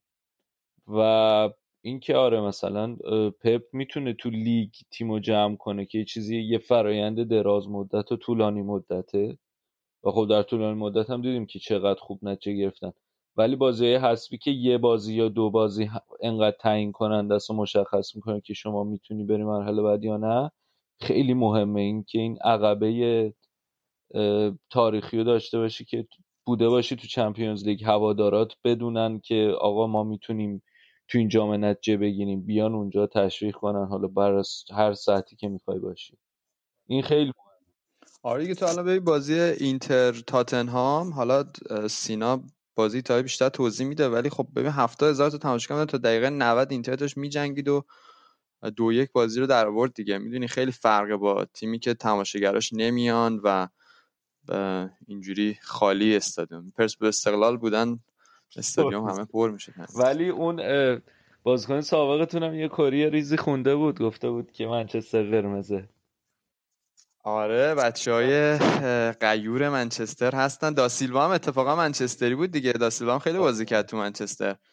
هم داسیلوا هم منفیس دوزشون گفتن داسیلوا که کلا تو زمین سیتی تو اتحاد حالا نباخته بود. بعد گذاشته بود که I never lose here و این داستانا. منفیس هم که بنده خدا خیلی دلم میسوزه براش حقش یه ذره خورده آره شد. خیلی هم بد باش تا کردیم آره واقعا یعنی من شرمنده شدم. اصلا اون پستو گذاشته بود شرمنده شدم که تو روش چجوری نگاه کنم که این بعد این همه کارهایی که ملت باش کردن و این همه بدجور از یونایتد رفت اینجوری همچنان طرف داره.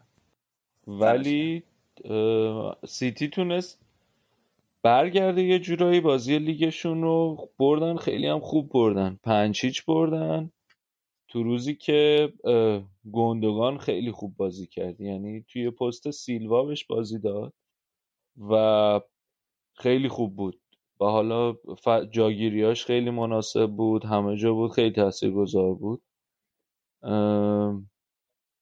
دیگه این که گندگان انقدرم خوب بازی کرد که بهترین بازیکن اون بازی شد.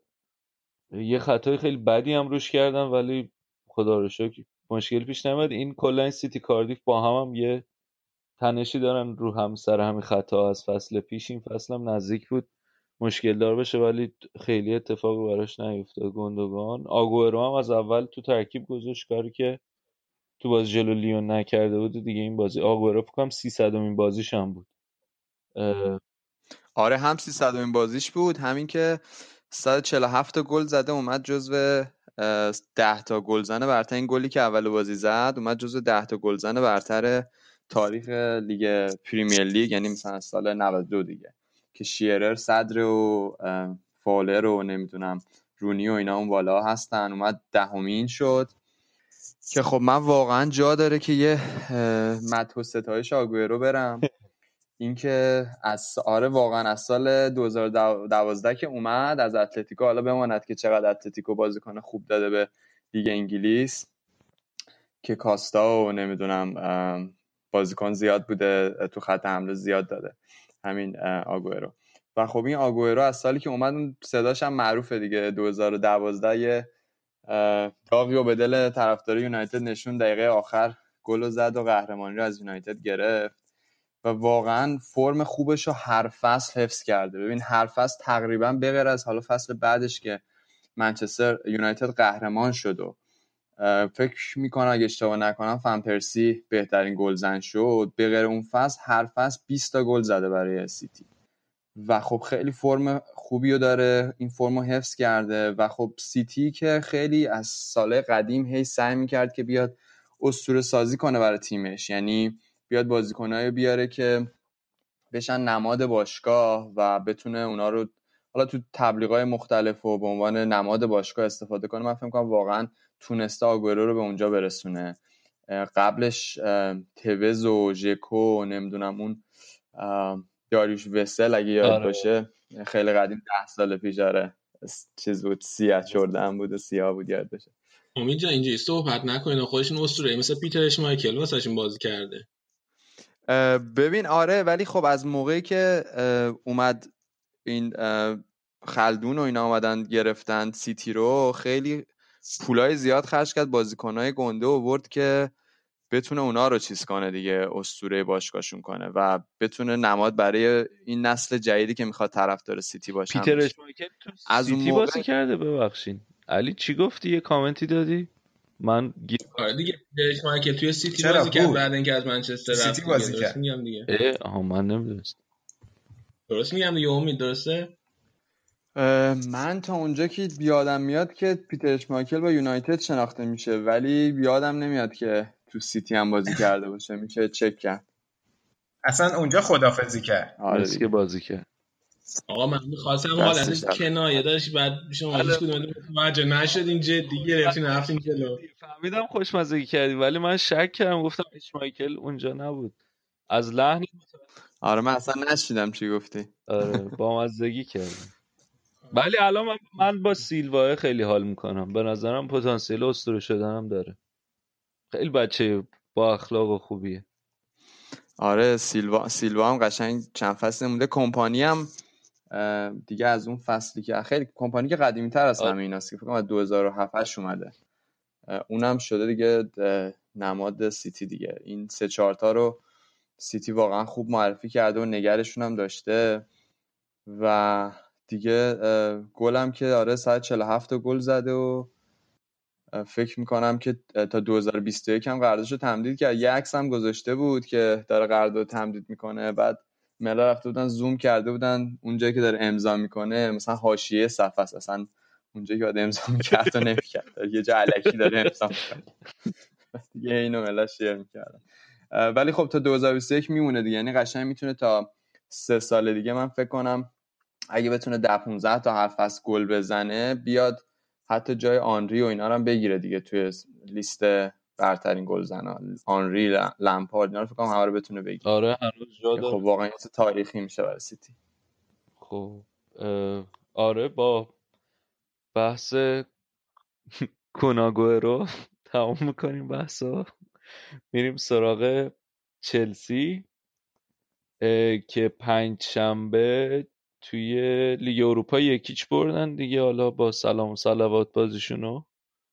البته ترکیب اصلی هم اونچنان نبود. یه چی میگن؟ یه دوباره ترکیب رو مجبورم دوباره اضافه کنم. یه ترکیبی بود از بازیکنهای اصلی و بازیکنهای نیمکت نشینشون و اینکه امروز جلوی وستهم متوقف شدن. وستهم پلگرینی به نظر میاد که برگشت یعنی نه اینکه برگشته داره وارد مسیر خوبی میشه. خوب بازی کرد وستهم خیلی خیلی خوب بستن چلسی رو نذاشتن کاری بکنه. یعنی اومده بودن که نظرن چلسی بتونه اذیتشون کنه و این موفق هم شدن. و اینکه آه یه آماری بود امید می‌گفتی از جورجینیو. خب آره جورجینیو هم که 180 تا پاس داد توی این بازی که رکورد بود یعنی از فصل 2003 فکر کنم 2002 این بیشترین رکورد پاس توی خط دفاعی بود. و خب هفته پیش خیلی زیاد گفتیم که چقدر تاثیر داره جورجینیو ولی خب در آخر نتونستم بازی رو بگیرم. موقعیتم خود ویلیان خیلی خراب کرد. موراتا هم که آخرش اومد توی بازی و نتونست خیلی موثر باشه و یکی دوتا دروازه خالی رو نزد و در نهایت که چلسی سف سف کرد و بعیده که حالا به صدرم نرسیدن دیگه. حالا 18 امتیازی نشدن. و خب حالا هفته های دیگه بازیش بازیاشون با لیورپول رو باید دید که ببینیم. خیلی هم خوب. بریم سراغ تتمه بازی های لیگ برنموت و برنلی بود. یعنی من این تارکوفسکیه رو گذاشتم رو نیمکت توی فانتزیم و برنلی هم کلینشیت کرد هم چهار تا زد. و تازه گلرم هم اونور کی بود؟ بگویچی که چهار تا خورد. یعنی واقعا یکی از زیباترین بازی های زندگیم بود بازی برنلی و هفته پیش هم ما گفتیم که برنلی اصلا دیگه افتضاح و اینا و برنوت خوب شده و توی پنجتایی بالاه و همه اتفاقات برعکس شد. اینه که من دیگه واقعا سکوت می‌کنم. نظر نمیدم. آقا اتفاقا خیلی خوبه دیگه. ما الان بگو امید بگو. میگم خیلی خوبه دیگه. ما الان می‌دونیم که از هر کی تعریف کنیم اون بازی بعدیش خراب می‌کنه. قشنگ می‌تونیم بریم شرط بندی و اینا. قشنگ کنیم یه پول خوبی به جیب بزنیم. نه تنها خ... یعنی اصلا یه جوری خراب می‌کنه که با هیچ چی نشه پاکش کرد. بعد آره. علی تو هم صحبتی داشتی؟ می‌خوای بگی اتلتیکو مسخرت کردم؟ مسخره کردی این بلا سر حالا هی من میگم موضوع آخه چه آه چیزی داری. آه اسیدی داری. بعد؟ آره. در ادامه افت واتفورد واتفورد با فولام مساوی کرد. و امتیاز از دست دادن نشون دادن که خیلی حلاج نیستن. تعداد مرد حلاجشون کمه. بعد فکر کنم میتروویچ هم گل زد باز نه؟ آره یه 20 دقیقه آخر یه گل زد. خوبم جایگیری کرده بود. آره میتروویچ هم الان بعد رو دوره. انشالله که چرخش بچرخ بعد الان نوید نیست می‌خوایم راجع به لستر حرف بزنیم. نوید بیاد بگه اینا دوباره شانسی بردن. ولی امتیاز گرفت لستر سه یک تونست هادرسفیلد رو ببره. دوباره من میگم اوضاعشون بد نیست. اگه نوید بود می‌گفت نه اینا شانسی برن اینی که شما خودتون فرض کنین که نوید داره اینو میگه. آقا ولی من دلم سوخت تا جوان بخش اگه اومده بود لستر فکر کنم بهش بازی بیشتر می‌رسید. سمت چپشون مدیسون خیلی خوبه ولی سمت راست قشنگ بعد می‌تونست بیاد جوان بخش و فکر کنم تو ضد حمله‌هاشون هم تاثیرگذار بود. نمی‌دونم من یه سال مارز بعد جهان بخش رفت سیتی یا قبلش؟ آره که بعدش مارز که از اول فصل رفته جهان بخش هم همین فصل اومده دیگه. نه نه ولی آخر نه یعنی توی نقل و انتقالات این تابستون یعنی اون موقعی که حرف جهان بخش بود مارز هنوز رفته بود سیتی نه. چون من احساس کنم اون موقع نگران این بود که اون هست. ولی بعد که بس با برایتون اونم رفت. شاید اگه می‌دونست که مارزه داره میره میومد اینم نکته خوبیه. نمی‌دونم البته که این توالی این اتفاقا چجوری بود مارز شایعش خیلی وقت بود که می‌خواد بره سیتی. یعنی اگه واقعا این آره. کارو کرده خبت و خطا کرد. آها اینم یادم رفت بگم که مارز هم پاش به گلزنی باز شد دوتا گل زد تو اون بازی سیتی. یه بازی دیگه هم بود که نیوکاسل و پالاس سف سف کردن. هنوز نتونسته بنیتز با نیوکاسل برد به دست بیاره این فصل. و اینکه ویلفرد زاها هم عصبانی بود. تو این بازی. آره یه دونه زد تو کله یارو عصبانی شدی. کاری هم نکرد بنده خدا. یه تکل معمولی وسط زمین زد. قبل بازی هم گفته بود گفته بود که منو protect نمی‌کنن و منو روم زوم زیاده و دیگه این کار کرد که دیگه فکر کنم قشنگ تو هر زمینی بره بازی کنه قشنگ مدافع یه حالی بهش میدن. آره اینم گفتش که آره اینا حساس کردم آره که اینا هم میان منو می‌زنن و حالا آقا حالا اون دفعه راجع بهش حرف زدیم. من خواستم اینو بگم. این حافظه من درستی یاری نمی‌کنه. این زها همونه که با دختر مویس بله؟ شایعاتش بود. بله. آه همونه دیگه. اوکی. بله. شایعه بود. می‌گفتم به خاطر اون امری که شما فرمودین بازی بهش نمیده مویس آره من هم یادم یه همچین چیزیه که می‌گفتم. آره خب دیگه بالاخره نباید ازش protect کنه کی باید protect protect کنین همه مواظب باشین. استفاده کنین از protection. خب بچه ها لیگ انگلیس رو میبندیم میریم یه قسمت کوتاه گوش میدیم برمیگرد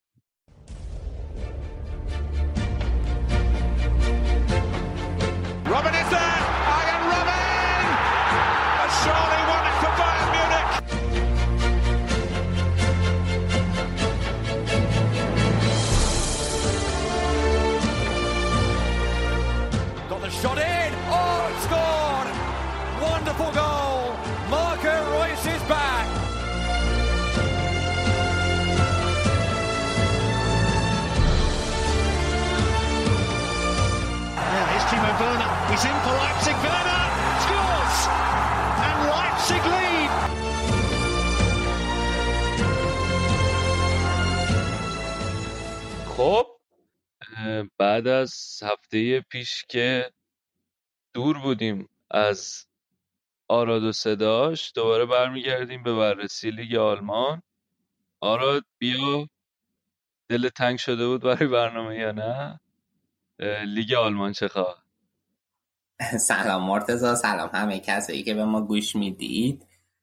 آره دلم که تنگ شده بود و خیلی خبرهای زیادی هم بود. ببخشید که یک هفته نبودیم. حالا این هفته جبران می‌کنیم. والا لیگ خبر زیاده. حالا سوال اینه که از کجا شروع کنیم؟ هم بازی Champions League و Europa League بود که به اونا می‌پردازم فکر کنم یک خورده اول برم سراغ لیگ. و بعد بیایم برگردیم به بازی اروپا. لیگا در حالی تو این هفته به پایان میرسونیم که شالکه در رتبه 18 همه و خیلی خیلی دور از انتظار نتیجه گرفته. این هفته هم دوباره باخت. چهار تا بازی هیچ برد. چهار تا باخت. و عمل کرده خیلی ضعیف. حالا هیچکی هنوز نمی‌دونه شال که قراره چی سرش بیاد و چی کار می‌خوام بکنن. و واقعا هیچ نکته قابل دفاعی نداشته تو این چهار تا بازی که بگی مثلا خوب بازی کرده حقش برد بوده نتونسته برد و به دست بیاره. همون جوری که من اون اوایل فصل تو برنامه قبلی اشاره می‌کردم شال که سه تا بازی کنه خیلی مهم از دست داد و هیچ جایگزینی هم براشون فکر نکرد. تیلو کرر مکس میر و گورتسکا که خب اینا بازیکنایی بودن که فصل پیش توی شال که هر کدومشون یه نقش خیلی خیلی کلیدی داشتن. و حالا شالی که داره ضربه می‌خوره و خب آره واقعا باید یه کار بکنن. خیلی الان اوضاعشون خرابه. و خب این بازیشون هم با بایرن بازی خیلی خوبی بود از طرف بایرن. دو هیچ بایرن زد. همون اوایل یه سانتر خیلی خوب رو کرنر از کیمیش و هد خامس بازی یک هیچ کرد و بعدش هم یه پنالتی که صورت گرفت و لواگل دوم زد. کلا سبک بایرن کوواش تا اینجا خوب بوده. اونجوری مخرب نیست که بیاد مثلا پنج تا شیش تا بزنه ولی بازی ها قشنگ همو اول سواره بر بازی هن. معمولا هم اوایل بازی گل می‌زنن و خیلی خوبه. ضمن که من خیلی خوشحالم تو این چند تا بازی اخیر خامس هست گورتسکا هست. خوب بوده. راضی هم خیلی. گورتسکا هرچی باشه من راضی هم چون که به هر حال بازی کنه خیلی جوون آینده داریه. خوبم فعلا داره بازی می‌کنه دیگه. حالا باید منتظر باشیم تا بیشتر پیشرفت کنه. ببینیم چی میشه. یه بازی دیگه ای که خیلی خیلی پرهاشیه بود این هفته. بازی هوفنهایم و دورتموند بود. بازی که توی سینسهایم شهری که و تیم هوفنهایم توشه برگزار شد و یکی مساوی تموم شد.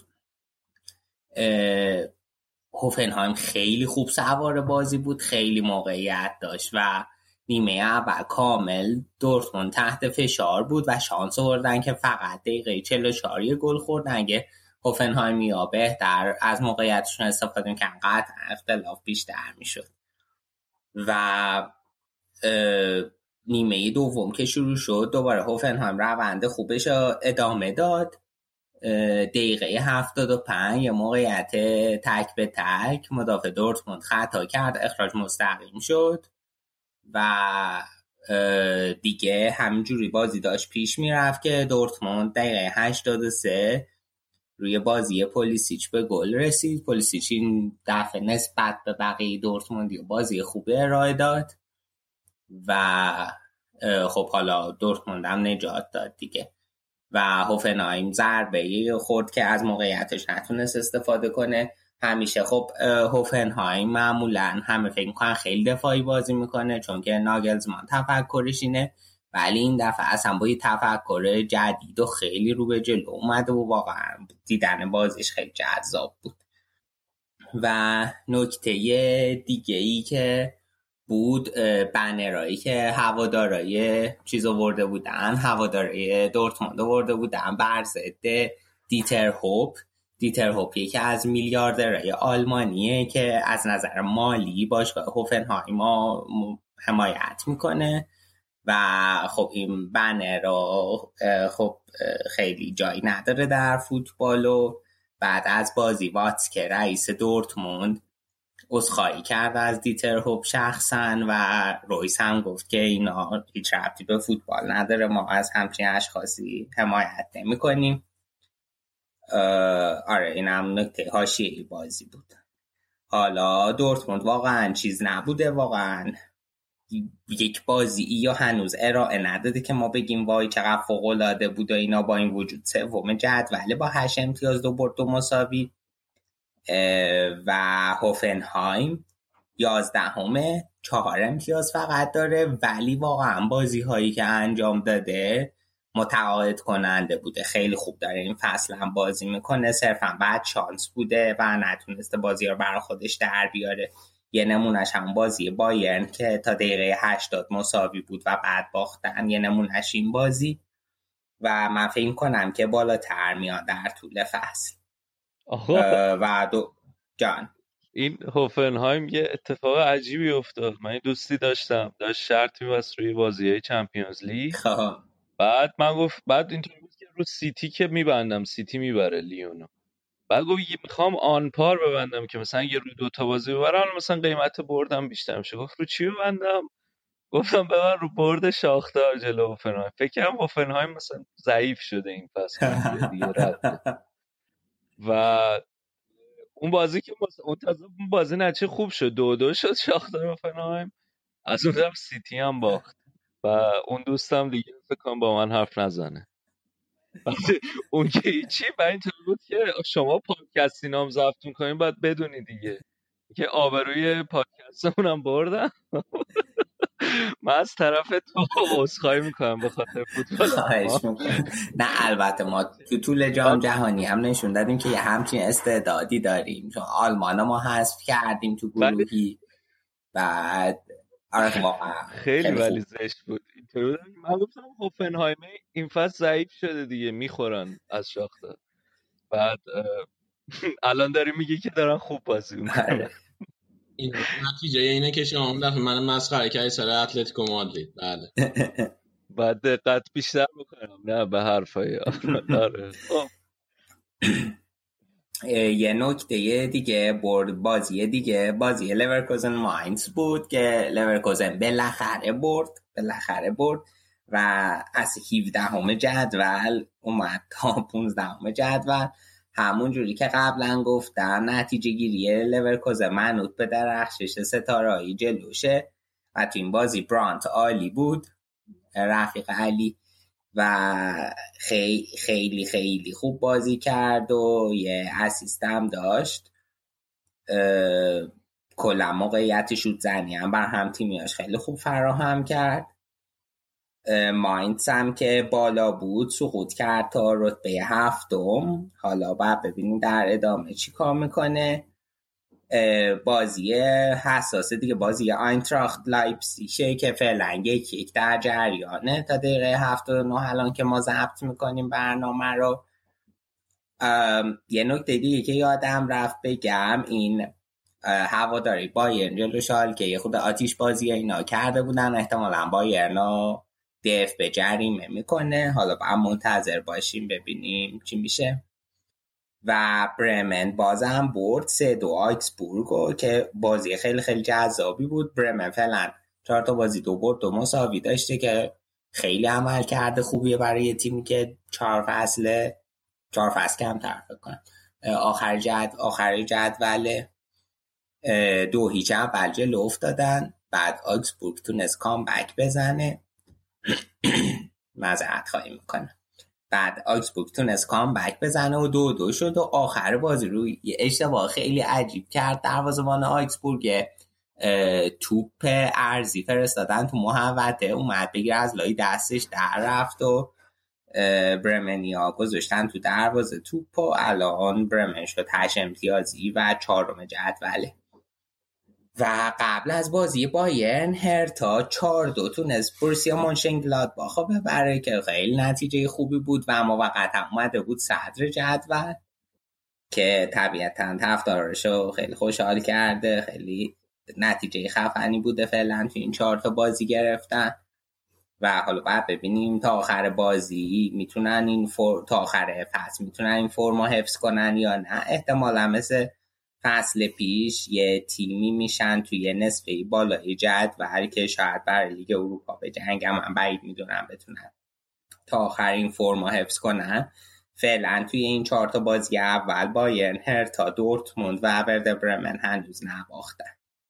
و هانوفر شتوتگارت و شالکه هم هنوز نبردن. که خب شالکه اصلا هنوز امتیازی نداره. حالا باید ببینیم که چی میشه. بقیه بازی ها رو فقط به نتیجهش اشاره می‌کنم. فرایبورگ سه یک وولسبورگ زد که گفتم وولسبورگ دو تا بازی اولیشو برده بود و حالا دوباره اینجوری شد. یه مساوی کرد و یه باخت و فرمش از دست داد. و ببینیم هفته های دیگه چی کار می‌کنه؟ آیا پایین ترین میاد یا نه؟ و شتوتگارت و فورتونا دوسلدورف هم سف سف مساوی کردن توی بازی که نکته خیلی خاصی هم نداشت. آره اگر که سوال ندارید من با این قسمت تمومم. بعدش می‌خوای بری سراغ اروپا؟ آره البته یه اشاره کوتاهی به بوندسلیگای دو هم می‌خوام بکنم و دیگه بریم سراغ اروپا. اشاره کوتاه کن. آره بوندسلیگای دو خب فعلا جذاب دو تا تیم مهم توش هستن کلن و هامبورگ. امروز هامبورگ جلوی یان رگنزبورگ که قطعا اسمش نشنیدین یه دونه مساوی می‌خواست تا به سطح برگرده. توی هامبورگ اومدن و پنج هیچ باختن مثل شیر. اوخ اوخ. پنج آره خوردن؟ خیلی بد بود. آره خیلی بد بود. یعنی از هر زاویه ای نگاه می‌کنن نمی گنجه و قشنگ نشون دادن که سطحشون چقدر با بوندسلیگا فاصله داره. و خیلی صعب بعده که توی همچین سطحی اینجوری گل بخوری. الان هامبورگ ده تا گل زده ده تا گل هم خورده. یعنی دوم جدول با تفاضل صفر. و واقعا خیلی ضعیف بوده. حالا درسته دومه ولی من فکر می‌کنم که می‌تونست بهتر باشه. کل نم الان اوله سیزده امتیاز هامبورگ دوازده تا. حالا باید ببینیم که در ادامه چیزی تغییر می‌کنه یا نه. آره اینم از هام قضیه هامبورگ که اون سری هم سراغش می‌گرفتیم بیچاره من دوستشون داشتم چون مهدوی خیلی فصل اونجا بود. ولی آره مهدوی کیا واقعا از تفکر کنم به نظر من تنها لژیونر ایرانی شاغل در آلمان بوده که تونسته برای یه بازه زمانی خوبی عالی کار کنه و خیلی تو هامبورگ هم محبوبه. اینجا برای تحلیل اینا بعضی وقتا شده زدی اینا بیارنش. آره چمپیونز لیگ اینا یه بارم جلو آرسنال هم بازی کرد. ولی بندگان خدا به بعد وضعی افتادن. دعا می‌کنیم که قبل از اون دورانی بوده که پنج تا پنج تا از بایرن بخورین دیگه. ای بابا. نداریم دیگه رو زمینیم. حالت عادی دیگه اصلا چمپیونز هم نیستیم. گناه داریم. خب. برو سراغ اروپا بس. بریم اروپا. آره مزاح بس. توی اروپا همین شالکه که الان اینقدر زدیمش در کمال تعجب من حداقل با پورتو تونست مساوی کنه. یک یک. و خب گروهش نسبتا آسون هست ولی شالکه هم اوزاش خیلی خرابه. گالا هم که لوکوموتیو برد. حالا شالکه و پورتو مساوی دوم جدولن با یه امتیاز بعد ببینیم بازی های بعدش حال که چجوری می‌خواد ریاکشن نشون بده. حالا خیلی به فرم شال که الان بستگی داره که تو بحرانه.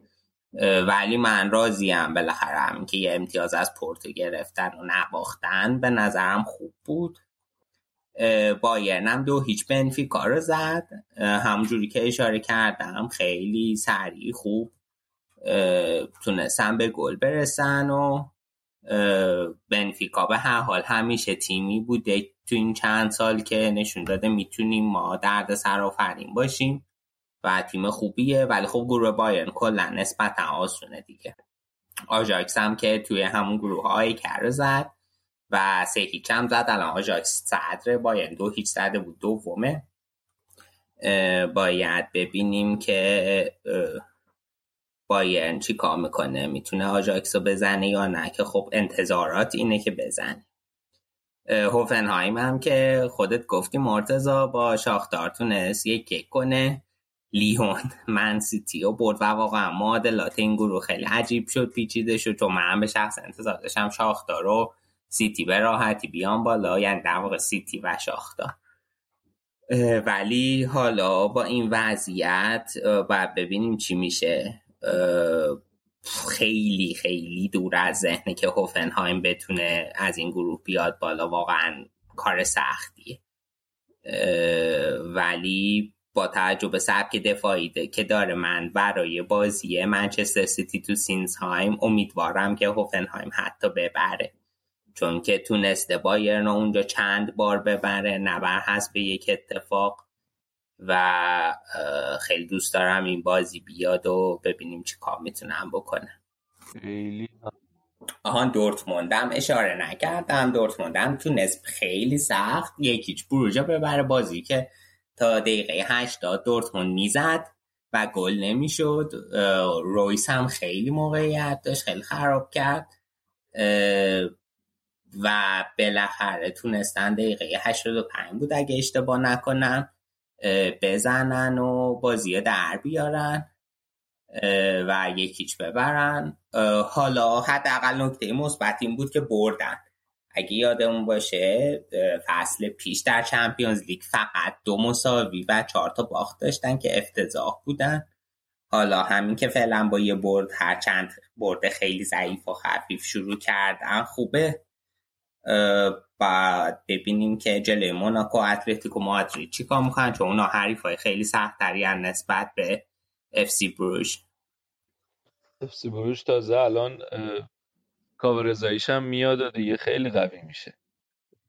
آره. بسیار عالی. آره. بعد توی لیگ اروپا هم لورکوزن تونست ببره بازی و که خیلی خوب بود. دو هیچ اینا عقب بودن جلوی لودوگورت و یه کامبک زدن سه دو بازی و بردن. خیلی خیلی خوب بودن.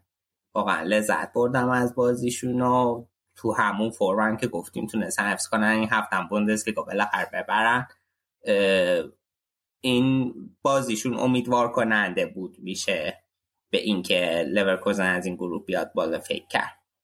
توی گروه بی ولی لایپسیش سه دو به سالزبورگ باخت. بازی که توی لایپسیش برگزار شد.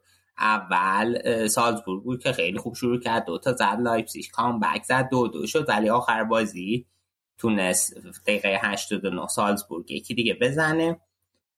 و جدال دو تا ردبول ها به نوعی به نفع سالزبورگ تموم شد.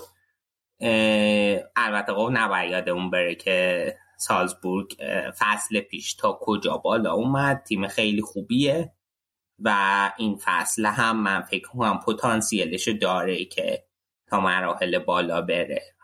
اگه که همینجوری بتونه با همین فرم بازی کنه.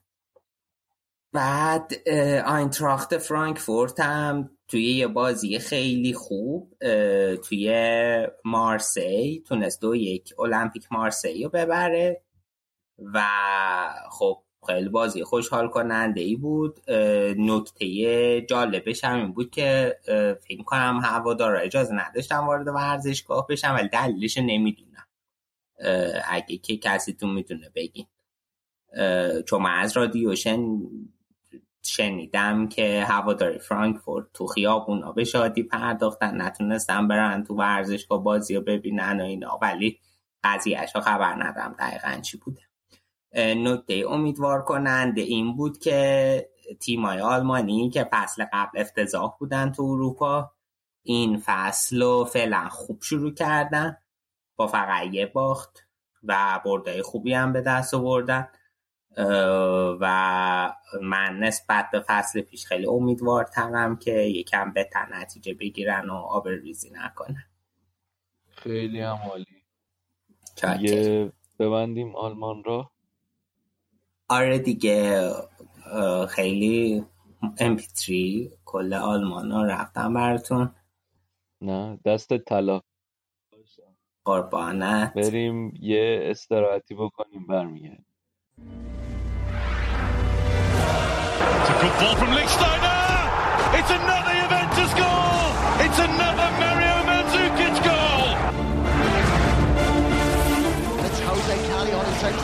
Cool it, Tommy!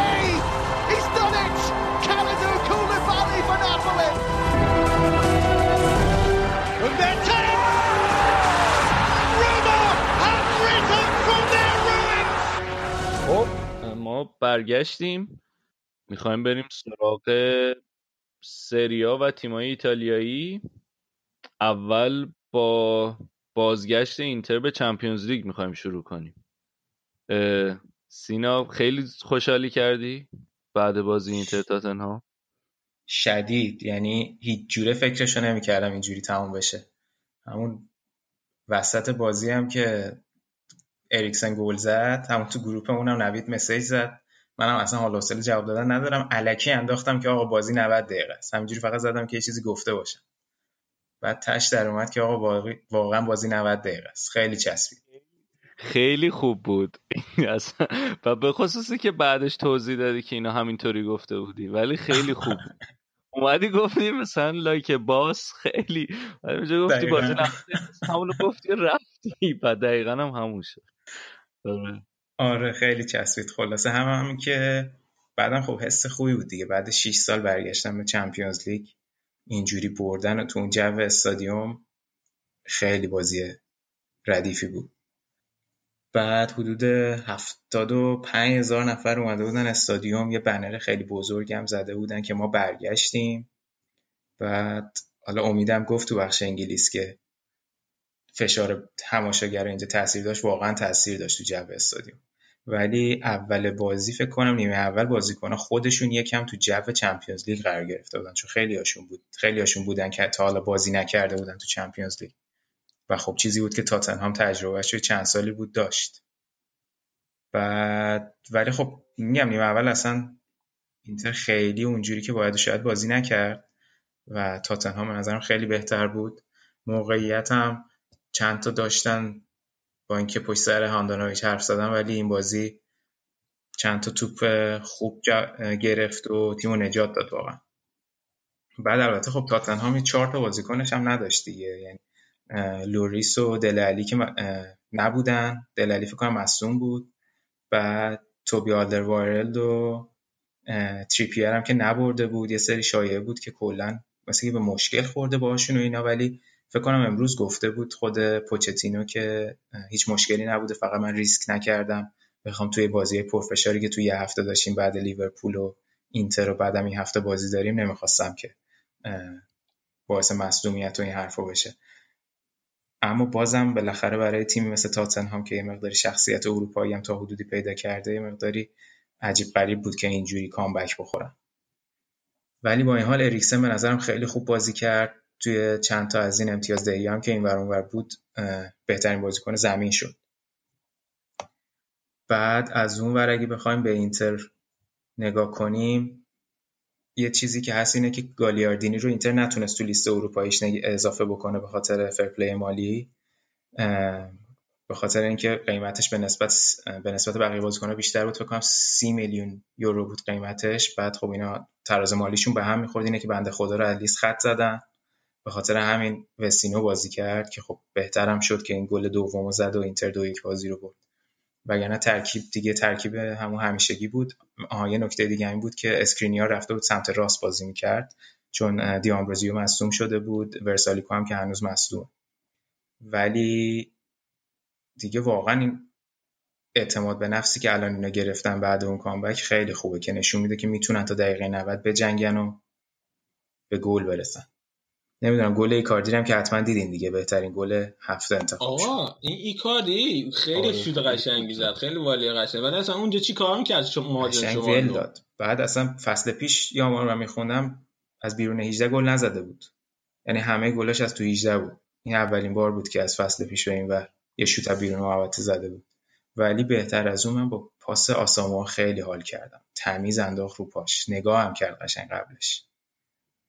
علی مثل اینکه مشکل داره با گل ایکاردی. علی مشکل چیه با ایکاردی؟ نه من میگم که گلش چرا اونجا چی کار کرد مهاجم شماره 9 اون لحظه؟ من خیلی برام جالب بود که یعنی می‌خواستم ببینم همیشه اینجوریه همیشه بیرون محوطه زیاد میچرخه یا واسه این گل بود؟ نه این واسه همین اتفاق همین جوری بود. همیشه توی محوطه است. بعدم کلا به عنوان مهاجم شوت زن شناخته نمیشه دیگه. بیشتر فرصت طلبیشه و تموم کنندگیش توی 18 و دیگه نکته دیگه این که وسینو هم که گل دومو زد دیگه بعد اون بازی لاتزیو فصل پیش که صعود کرد چمپیونز لیگ الان دیگه شده مثلا ناجی اینتر تو دقایق آخر بازی. اونجا هم دقیقه آخر زد که اینتر صعود کرد. تو اولین بازی هم که الان باز دقیقه 90 زد و دو یک بردن و اصلا جو وحشتناکی بود توی جوزپه مئاتزا بعد یه نکته جالبی داشتم دیدین یعنی هم پوچتینو هم اسپالتی جفتشون تریپ مشکی زده بودن. خیلی با فضای محرم و اینا هم خونی داشت. آره دیگه ببینیم که حالا چی میشه تو ادامه این گروه دیگه. اونور بارسا و پی اس وی هم که حالا راجبش صحبت می‌کنین. هستن. کلا گروه باحالی می‌تونه باشه. حالا باید ببینیم واقعا جنگ دوم سومی بین اینتر تاتنهام یا مثلا پی اس هم می‌تونه مدعی بشه یا نه. توی تو لیگ هم عجب بازی کردیم. بازی سمت آره خیلی بازی جالبی بود. من خیلی بازی جالب. جو استادیوم اونا هم یکم کلا سمتوریا توی خونه خیلی خوب نتیجه می‌گیره. بعد پارسال اینا می‌گفتن که توی بازی خارج از خونه خیلی امتیاز دادن به خاطر همین نتونستن به رتبه بالا برسن.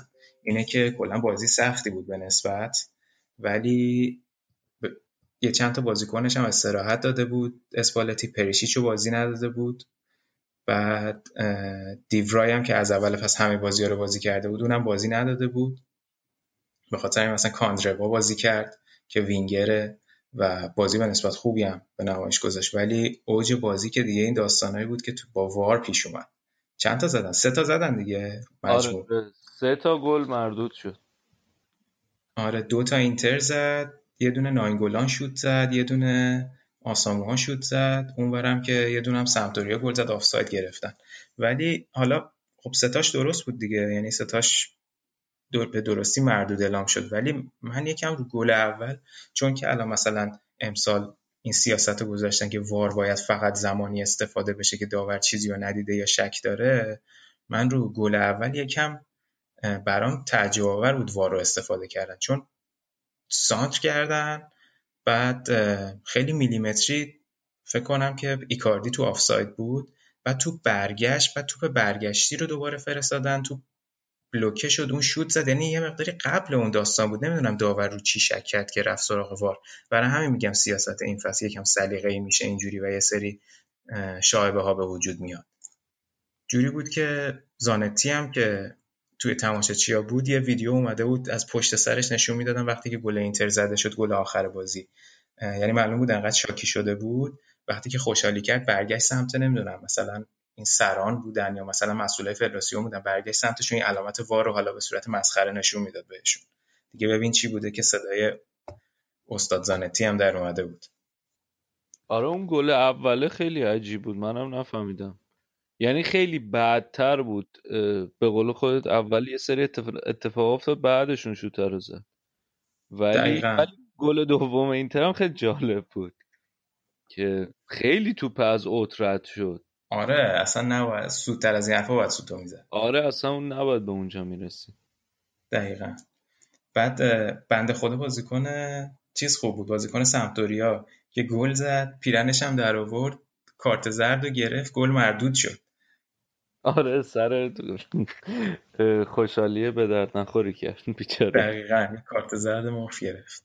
آره. ولی این کوالیارلا هم که اون جلو بازی می‌کنه منو یاد یکم ایتالیای قدیمتر میندازه دیگه.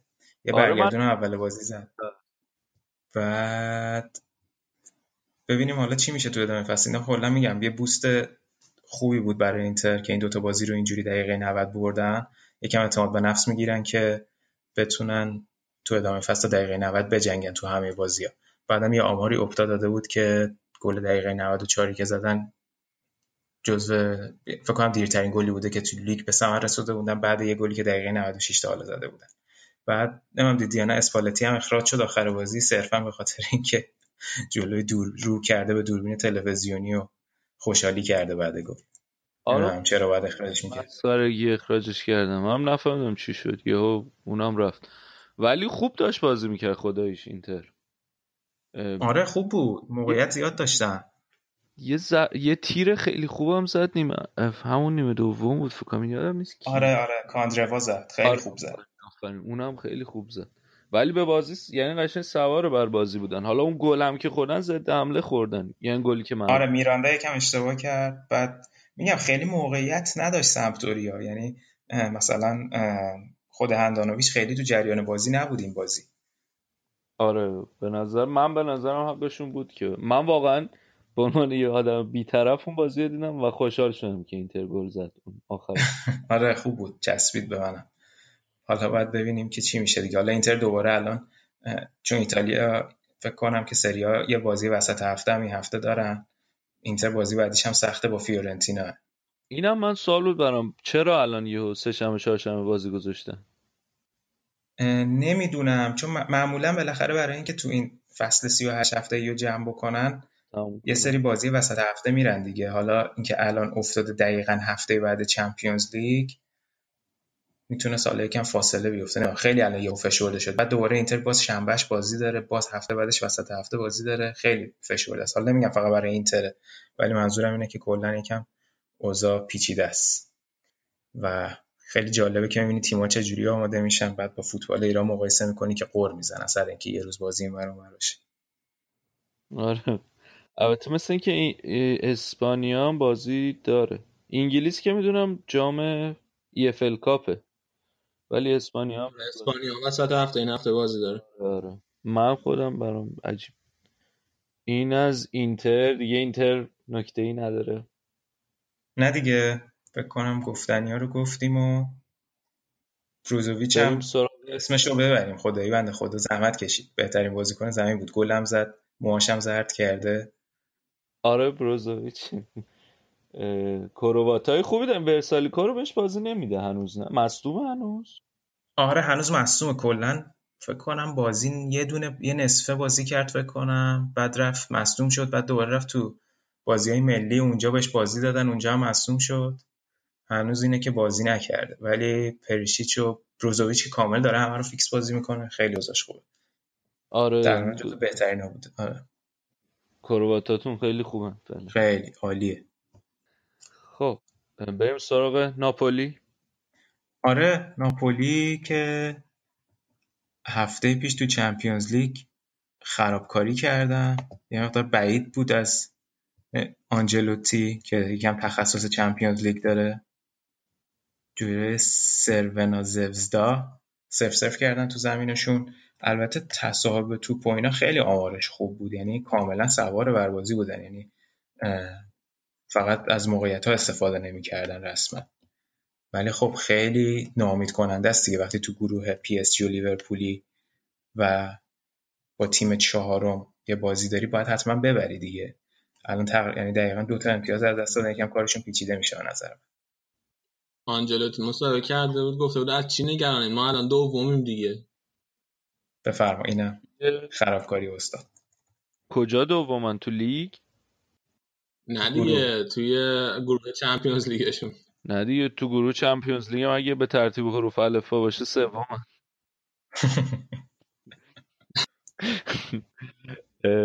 ستاره سرخ بلگراد مساوی کردن هوا سرد بوده اونجا. ولی بازیشونو بردن نه؟ آره امروز 4 یک برد امروز 3 یک شدن. 3 یک بردن. 400 امین بازی همشیکم بود تو سری آ و بازی راحتی داشتن. یعنی راحت که خب جلو تورینو بود ولی اینا خیلی خوب همون اول بازی تقریبا کار تموم کردن دیگه. دقیقه 4 و دقیقه 20 اینسینیو و سیمونه وردی گل زدن. بعد تورینو هم که امسال زیاد اوضاعش خوب نیست و ماتزاری یکم شاکی بود از عملکرد تیمش. بعد بلوتی یه دونه گل براشون زد از روی نقطه پنالتی ولی بلا فاصله بعدش این سینیه گل دوم زد که دیگه کلا کار تموم بشه. و این سینی هم که یه خبری خوندم که این مایولا گفته که می‌خواد با این سینی قرارداد ببنده. خلاصه که معلوم نیست فصل بعد اینو بکنه تو پاچه چه تیمی. علی یه چیزی میگو میگو خیلی وقت این شایعش هست که این بره بکنم دو فصل پیش و اینا من دو فصل پیش بود من فکر کنم که بازم شایعش بود که این سینیه می‌خواد با رایولا قرارداد ببنده و یعنی رایولا می‌خواد با این سینیه قرارداد ببنده آها شاید حالا دیگه ولی آخه تریپشون به هم نمی‌خوره. اون تریپه مثلا با معرفت و من عشق ناپولی هم و جای نمیرم و ایناست اونم اینجوری که بازیکناش می‌خواد حتما جابجا کنه پول گیرش بیاد. دقیقا. آره نمی‌دونم می‌خواد چیکار کنه. خب این الان چند ساله بود داره تو ناپولی بازی می‌کنه دیگه. مگه اینکه واقعا خب الان دیگه بیخیال بخواد بشه و بره و راه آقای رایولا رو پیش بگیره. کسی هست که بخواد این سینیار یعنی خوا... خواهون داشته این چند فصله؟ مثلا ایکاردی حرفش بود رئال. تیمای بزرگ اروپایی من نشیندم مثلا تو خود ایتالیا همیشه حرفش بوده ولی تیمای بزرگ من نشیندم کلا نمی‌دونم من جز تاپ نمی‌شناسم این بازی کنم کلا الان نسل مهاجمای ایتالیایی نسل خوبی نیست به نظرم. که این یکیشون هم همین آقای اینسینی است. خب این هم ولی- از نا... آها بگو آره یه نکته. بگم به نظرم بازیکن زیاد دارن ترکیبشون هم خوبه ولی نمی‌دونم. حالا الان دوباره هنوز میگم دارن یوونتوس رو دنبال می‌کنن دیگه. هنوزم کماکان تیم دوم مدعی ناپولیه ولی خب تو چمپیونز لیگ شخصیت می‌خواد دیگه. نمی‌دونم پارسال هم خرابکاری کردن دوباره امسال هم همون رو من فکر می‌کردم که با آنجلوتی نتیجه بگیرم. ولی فکر کنم شما و نوید صحبت می‌کردین خیلی خوشبین نبودی. پارسال که اصلا گروهی هم نیومدن بالا اومدن اونور. نه دیگه آره. امسال هم گروهشون سخته. آم، نمی‌دونم. خیلی عجیبه که یعنی اینقدر خوب می‌تونن یوونتوس رو دنبال کنن. بعد مثلا یوونتوس میره اونقدر خوب نتیجه می‌گیره تو اروپا ولی اینا نمی‌تونن. دقیقا دقیقا. تو لیگ انقدر زیاد نیست با یوونتوس. حداقل فصل پیش که نبود. حالا فصل پیش یکم حرف بود که می‌گفتن که ما برای اون اهمیت نداره چمپیونز لیگ. می‌خوایم زوم کنیم روی لیگ. دیگه اسکودتو. آره ولی خب پارسال پارسال هم خیلی نزدیک شدن ولی نشد دیگه. خیلی هم بالای 90 امتیاز گرفتن. آره دیگه پیش نمیاد آره. باید اه، تو لیگ آره الان خیلی نزدیکن فقط یه باخت دادن دقیقا. باید ببینیم چه جوری میشه. خب اه، ناپولی رو ببندیم. ببندیم. بریم سراغ میلان. میلان هم آره میلان دوتا بازی داشته از هفته پیش. یکی توی یوروپا لیگ بود. که یکیچ بردن با گل ایگواین که دیگه تقریبا روی هر گل میلان یا داره گل می‌زنه یا روی گل تاثیر داره. و بازی یکم ترکیب و متفاوت از ترکیب اصلی شاید بود چیده بودن ولی مهم همین بود که فکر کنم بردن. حالا من نمی‌دونم که مثلا میلان الان چقدر روی یوروپا لیگ سرمایه گذاری می‌کنه و چقدر می‌خواد روش حساب باز بکنه. چون بالاخره تیمای گردن کلفتی توی لیگ اروپا هستن و قطعا میلان نمی‌تونه مثلا تا مرحله خیلی بالا خودش رو بکشونه با این تیمی که داره. چون الان مثلا آرسنال هست. واقعا زمین تا آسمون الان فرق می‌کنه اوضاع برای تیمی که چندین سال تو اروپا بازی می‌کنه با میلانی که هی میره و میاد. ولی بازی خب کاملا مسلط به بازی بودن. 18 تا شوت داشتن. پاس آمار پاس بالایی داشتن. فکر کنم براشون نتیجه اوکی بود. یعنی خیلی دور شاید برد, برد پرگل هم نبوده نمی‌خواستن خیلی فشار بیارن که به بازی یک شنبه امروز که جلوی آتالانتا داشتن هم سلامت برسن. خلاصه که امروز ولی اون نتیجه که می‌خواستن رو نگرفتن. امروز یکم اوضاعشون به هم ریخت دوباره. با آتالانتا توی سنسیرو دو دو کردن. دوبارم جلو افتادن. و هر دوبارم آتالانتا جبران کرد. آتالانتا که خودش خیلی حال و روزش خوب نیست ولی تیمای بزرگ یعنی میلان و روم متوقف کرده. گل اولو خیلی زود هیگواین زد. گل خیلی قشنگی هم زد. یه سانتر از سمت راست کردن سرزرب زد. کنج دروازه حتما گلشو می‌ذاریم روی توییترمون که ببینید. بعد ولی نیمه دوم یعنی نیمه اول میلان سوار به بازی بود. خود گتوزو هم مصاحبه کرده بود. گفته بود که دوتا روی متفاوت از میلان دیدیم. نیمه اول خیلی راضی بودم از تیم خیلی خوب بودیم ولی نیمه دوم خیلی افت کردیم. گومز گل آتالانتا رو زد.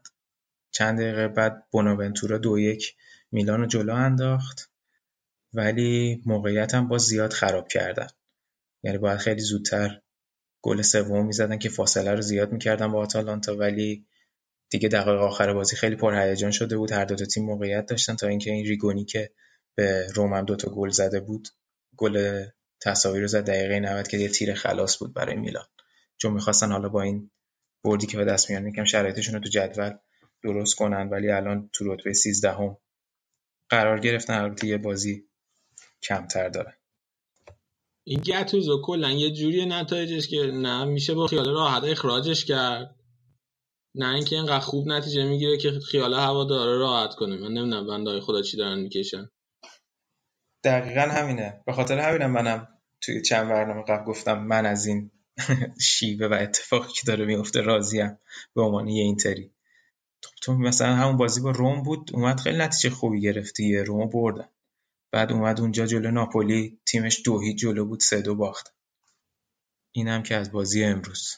یه مقداری شاید ذهنیت تیمی رو باید درست کنه. ولی خب واقعا تیم داره رو کاکل هیگواین میچرخه دیگه. هم بازیکن با تجربه تیمه هم هم داره خوب گل می‌زنه براشون خوب تاثیرگذاره روی گلا. نمی‌دونم با مطمئنم با گتوزو به جایی نمی‌رسن. جایی منظورم اینه که بخوان دوباره خودشون مدعی مطرح بکنن. حالا این گفتم تو آرسنال تو بخش آرسنال اون که گازیدیس هم به عنوان مدیر اجرایشون معرفی کردن. شادی ونگر ممکنه ونگر رو ببرم. ولی نمی‌دونم آره شاید اون اگه بیاد مربی رو سریعتر عوض کنه. معلوم ممکنه ممکنه. ببینیم که حالا باز خرابکاری می‌کنن میرن دو سراغ یه بازیکن دیگه ای از دهه 90 و اوایل 2000 می‌خوان کل اون تیم رو امتحان کنن انگار. اینزاگی و سیدورف و همه رو همه رو ولی کنته خیلی حرفش جدی بود. بیا. آره خیلی. الان آخه هر تیمی نتیجه نمی‌گیره. الان تو ایتالیا همه میگن بهتره که مربی عوض کنه کنته رو بیارن. ولی بیشتر از همه برای میلان حرفش بود چون تو پیش هم حرفش بود یه مقداری خدایی دیگه الان بهترین مربیه که فری رو زمین مونده. رو زمین که نمونده. ولی منظورم اینه که می‌تونه بیاد و تیمو تکون بده. موجود بهترین گزینه است قطعا. 100 درصد آقا من اون دفعه گفتم شما کنته بودی خودت می‌رفتی میلان مربیشی الان. آره اگه آدم جاه طلبی بودم چرا که نه؟ آخه الان که داره حقوق از چلسی می‌گیره. بعد حقوقی هم که از چلسی می‌گیره خیلی زیاده به نسبت حقوقی که میلان می‌تونه بهش بده. بعد بیاد خب همین الان که نه مثلا نیم فصل بره. خب داره تا آخر فصل می‌گیره دیگه. نمی‌دونم چقدر از قراردادش مونده بود ولی تا هر وقت که هست. بعد تا الان میلان وضع خوبی هم نداره از نظر بازیکنی هم خیلی بازیکنهای خوبی نداره. مثلا کنت چقدر می‌تونه تغییر توی این تیم الان ایجاد کنه؟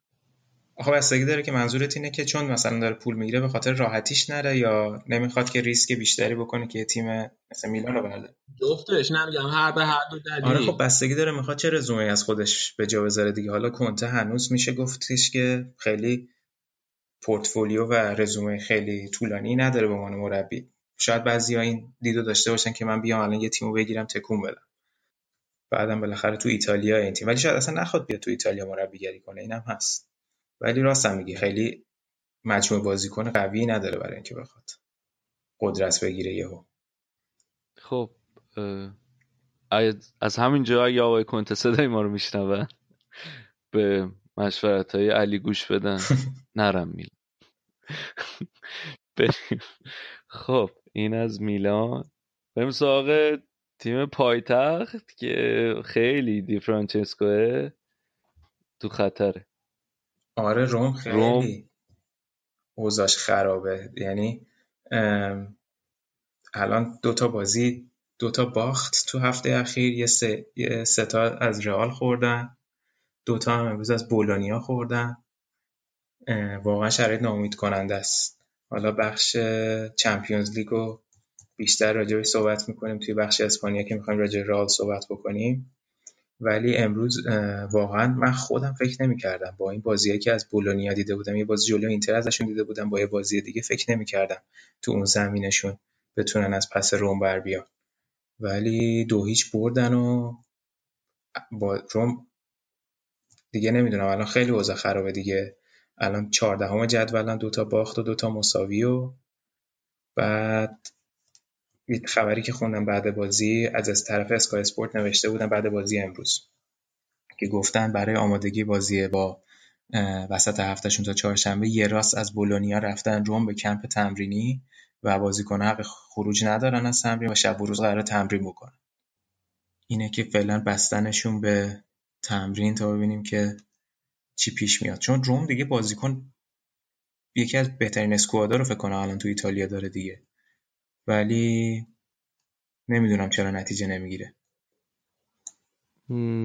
منم آره آخه نکته عجیبم اینه که دیفرانچسکو خیلی جوون و پر انرژی بود و اون همه بار جلو بارسا خوب نتیجه گرفتن تو چمپیونز لیگ و خیلی امیدوار کننده بود. بعد الان واقعا اصلا یه حالت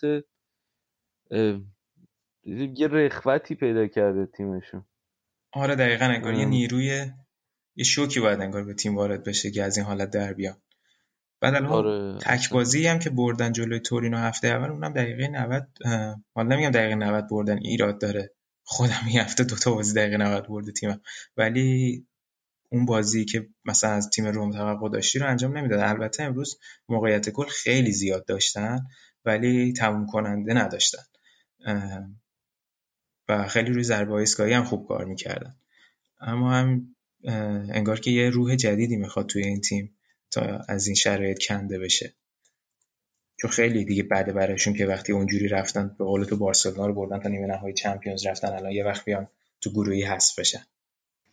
من دوستشون دارم امیدوارم که برگردن بتونم برگردن به روزهای خوب. آره ولی یه کردیت هم بدیم به بولونیا با مربیگری اینزاگی من خودم فکر نمی‌کردم اینا این فصل خیلی حرفی برای گفتن داشته باشم ولی تونستن ببرن. دروازه‌بانشون هم خیلی خوب بازی کرده امروز. و گلاشون هم که سانتاندر و ماتیلو زدن. دیگه باید ببینیم تو ادامه فصل چی میشه دیگه. برای روم. خب با آرزوی موفقیت برای آقای فرانچسکو. انگشتش خوب شد یا نه بنده خدا؟ اون خیلی بد بود. خیلی اصلا. این همه دستش زد ترکون. آخرم که چی که هنوز نتیجه نمی‌گیره. ها یه اتفاق جالبی مثل این که تو بازی ساسولو امپولی افتاده ها؟ آره بازیکن های... این بازیکن امپولی یکیشون دقیقه اولای بازی بود مصدوم شد. بعد این بازیکنی که قرار بود جایگزینش بیاد تو بازی نمی اومد یعنی دیرتر از اون زمانی که مثلا همون موقع با تعویض انجام می‌شد اومد تو بازی. بعد اینا همون موقع مثلا گزارشگر بازی و همون بعد بازی مسئولا اینا گفتن که پیرن نبوده. این بازیکن یعنی پیرنش آماده نبوده یا پیرن تنش نبوده می‌خواستن برن از تو بیارن. بعد مربی مربی امپولی توی کنفرانس مطبوعاتی بعد بازی گفته بود که این اسماعیل بناکر توی رخکن داشته نماز میخونده. بعد بنده خدا خب اول بازی هم بوده. احتمالا فکر نمی‌کرده که الان باید بیاد توی بازی دیگه. تا بیاد توی نیمکت بشینه داشته نماز میخونده و خلاصه دیر رسیده به بازی. بعد حالا بدشانسی اینه که اینا ثانیه 18 هم گل زدن به ساسولو. تو زمین ساسولو هم بود بازی. ثانیه 18 گل زدن. بعد دقیقا همین موقع که این بازیکن مصدوم میشه گل مساوی رو از ساسولو می‌خورن که یه سری اومده بودن. انتقاد کرده بودن. دیگه می‌گفتن که همین که یه بازیکنتون داره لنگ لنگ اون تو زمین بازی می‌کنه باعث میشه گل بخورین که حالا مربی پشت اون بازیکنش در اومده بود و گفته بود که مشکلی نبوده. بعد از اونم حالا یکم پشت بناکرم در اومده گفته من نمی‌خواستم خیلی پوشش کنم که حتما سری بیاد توی زمین وقتی داشته نماز میخونده. خلاصه نکته جالبی بود که یه باشگاه فرهنگی ورزشی امپولی در ایتالیا این هفته برامون دمش به نمایش آره. ولی ساسولو هم دیگه حالا تا این راجع این بازی داریم صحبت می‌کنیم. ساسولو هم به همون روند خوبش ادامه داد. هفته پیش هم که برای یوونتوس دردسر درست کرد باختن ولی این بازی همونجوری که گفتم ثانیه ثانیه 18 گل خوردن ولی سه تا گل زدن و ستاره این بازی هم بازیکنی بود که هفته پیش با داگلاس کوستا درگیر شد درگیر شد دی فرانچسکو. و با اینکه این همه فشار روش بود این هفته و هی راجع به اون صحنه صحبت می‌شد و اینا ولی این بازی خیلی خوب بازی کرد. دو تا پاس گل داد. گل سوم زد. یه پشت پای خیلی قشنگ زد و ستاره این بازی بود. بعد بازی هم دوباره ازش راجع به اون صحنه پرسیده بودن و گفته بودن که تو حرف نجات پرستانه زدی توهینی کردی که داگلاس کوستا اون کار کرد. و جوابش جالب بود. گفته بود که توهین و درتی وردز و این حرفا که تو فوتبال عادیه ولی من حرف نجات پرستانه نزدم خلاصه ساسولا هم برد و الان رتبه چهارم جدول با ده امتیاز مشترکم با فیورنتینا که سومه به خاطر تفاضل گل چهارمه آره این چیز این براردی هم که از کوین پرینس هم داره. آره کوین پرینس هم گل اول رو زد روی پاس دی فرانچسکو براردی هم که اون هفته تو صحبت کردیم داره خوب بازی می‌کنه براشون دیگه. از 2012 ساسولو و کاپیتانشون هم هست. کاپیتان اولشون نیست ولی کاپیتان اولشون بازی نمی‌کنه. براردی تو زمین کاپیتان. جالب تیم جالبی یعنی اینا. خیلی. باید ببینیم. می‌تونه همینجوری نگه داره یا نه. آره. بالاخره جذابه دیگه. همیشه یکی از این تیم‌های آندرداگ توی یه فصل بخوان موی دماغ بقیه بشن. آره حتی اگه هم سهمیه چمپیونز لیگ که حالا حتی سهمیه یوروپا لیگ هم بگیرن خیلی خوبه. آره دقیقا. من یادم اینا سال اولی که اومدن لیگ اصلا 6 تا 7 از اینتر میخوردن. ولی اینکه خودشون نگه داشتن بعد بعدا شدن گربه سیاه اینتر و گربه سیاه همه تیمای بزرگ. اینکه سری چقدر یه تیم می‌تونه رشد بکنه خیلی خوبه. چون پارسالم نه دو سال پیش فکر کنم تو یوروپا لیگ بودن. توی مرحله گروهی صعود کردن. یعنی رسیدن به مرحله گروهی ولی اونجا حذف شدن چهارم شدن. یعنی یه تیمیه که داره جون می‌گیره به نسبت. بعد بپردازیم به بازی یوونتوس والنسیا یکم و اخراج رونالدو.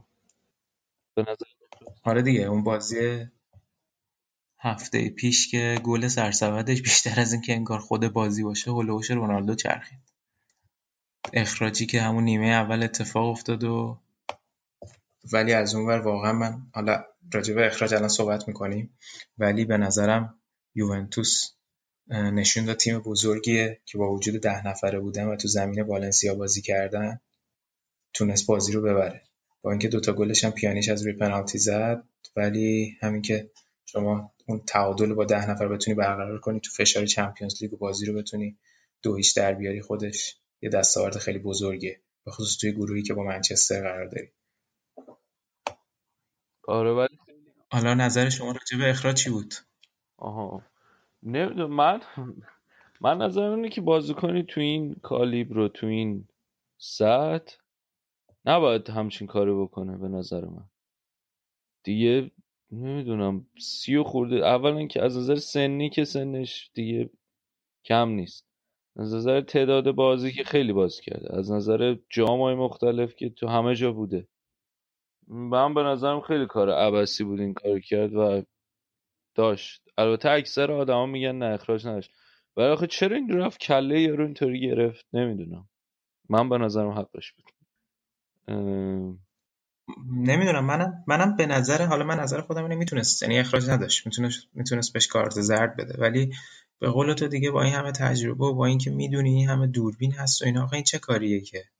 این دقیقه 20 می‌کنی که بعدش هم بخوای بیا گریه زاری را همون بعد اصلا دیگه حالا نمی‌دونم جنگ روانی هم که آخه نمی‌دونم.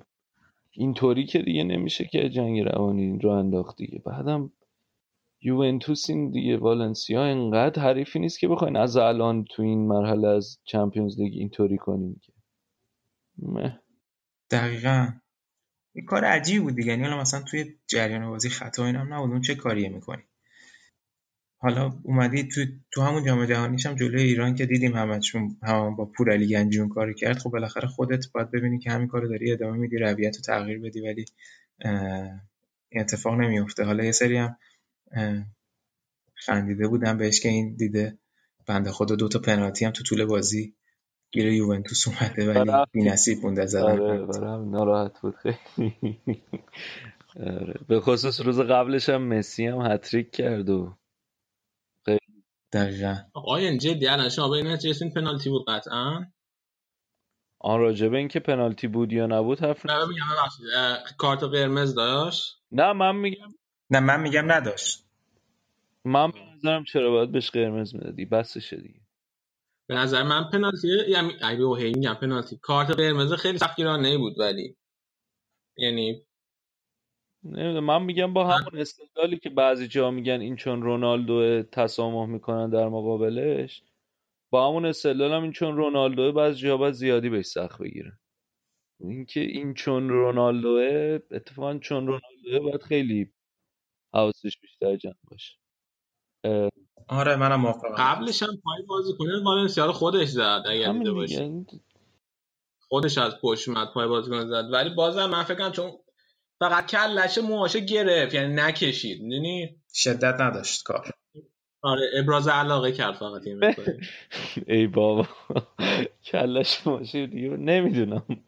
بعد چی کار می‌کرد دقیقا که؟ ماشه باید می‌کند که قبول می‌شد؟ مثلا می‌کند نشون می‌داد؟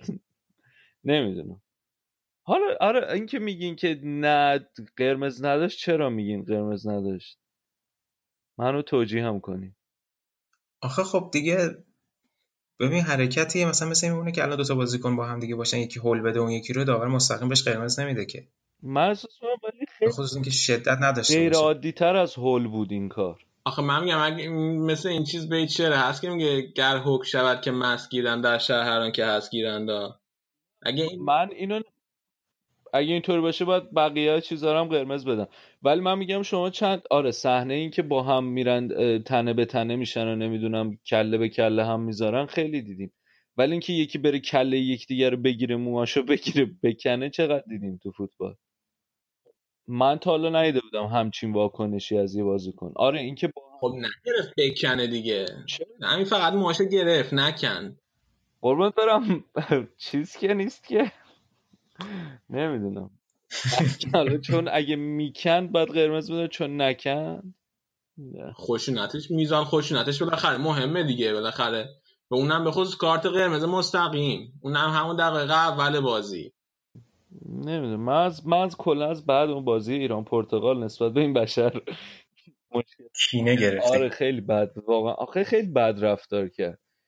یه دیگه ولی قبول داریم که اونی که توی اون کاری که توی بازی با ایران کرد خیلی بدتر از این بود. آره قبول 100 درصد. بعد یه جام آخه یکی زدش بعد تو بازی ایران. بعد یه بنده خدا که زدش هی رفت ازش عذرخواهی کنه.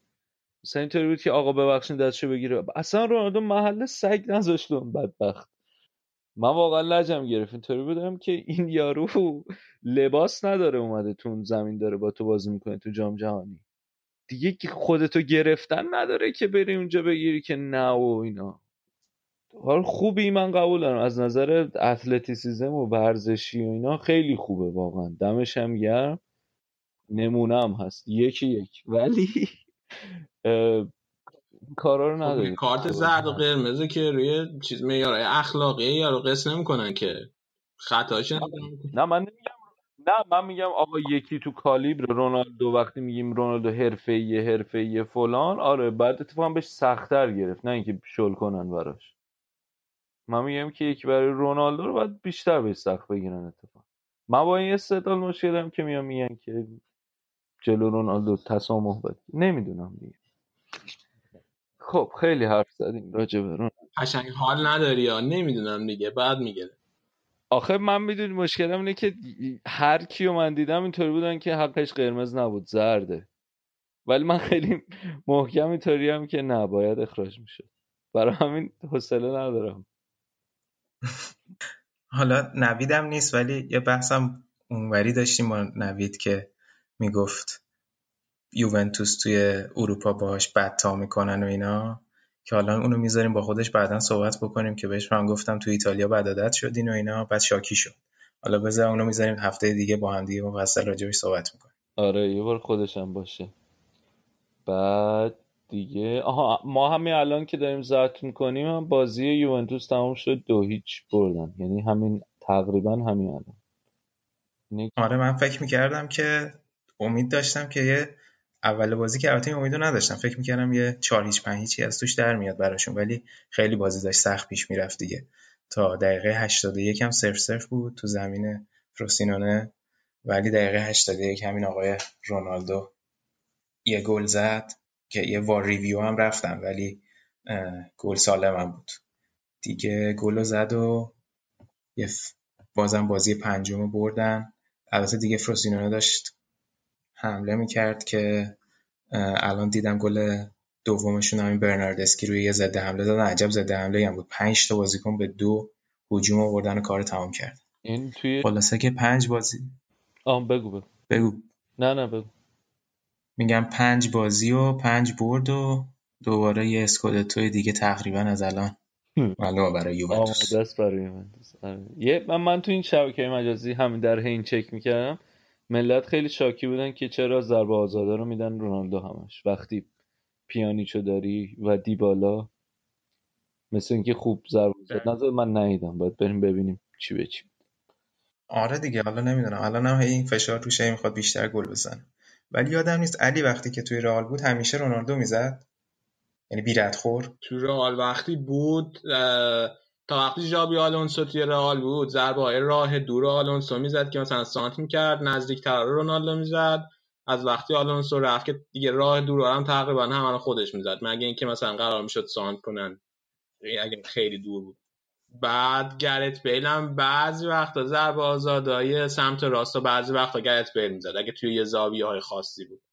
اما به طور کل آره دیگه همه رونالدو می‌زد. با اینکه ضربه آزاد زن خیلی زیاد داره. ایسکو هست خود گرت بیل هست کروس هست. راموس توی یه زاویه های خوب می‌زنه. ولی همه رو رونالدو می‌زد دیگه. آره دیگه اینجا هم الان همین داستانه پس. یا می‌بینی تو بنده قراردادش بوده آقا ضربه ایستگاهی رو من میزن سی میلیون علاوه همه ضربه ایستگاهی ضربه ایستگاهی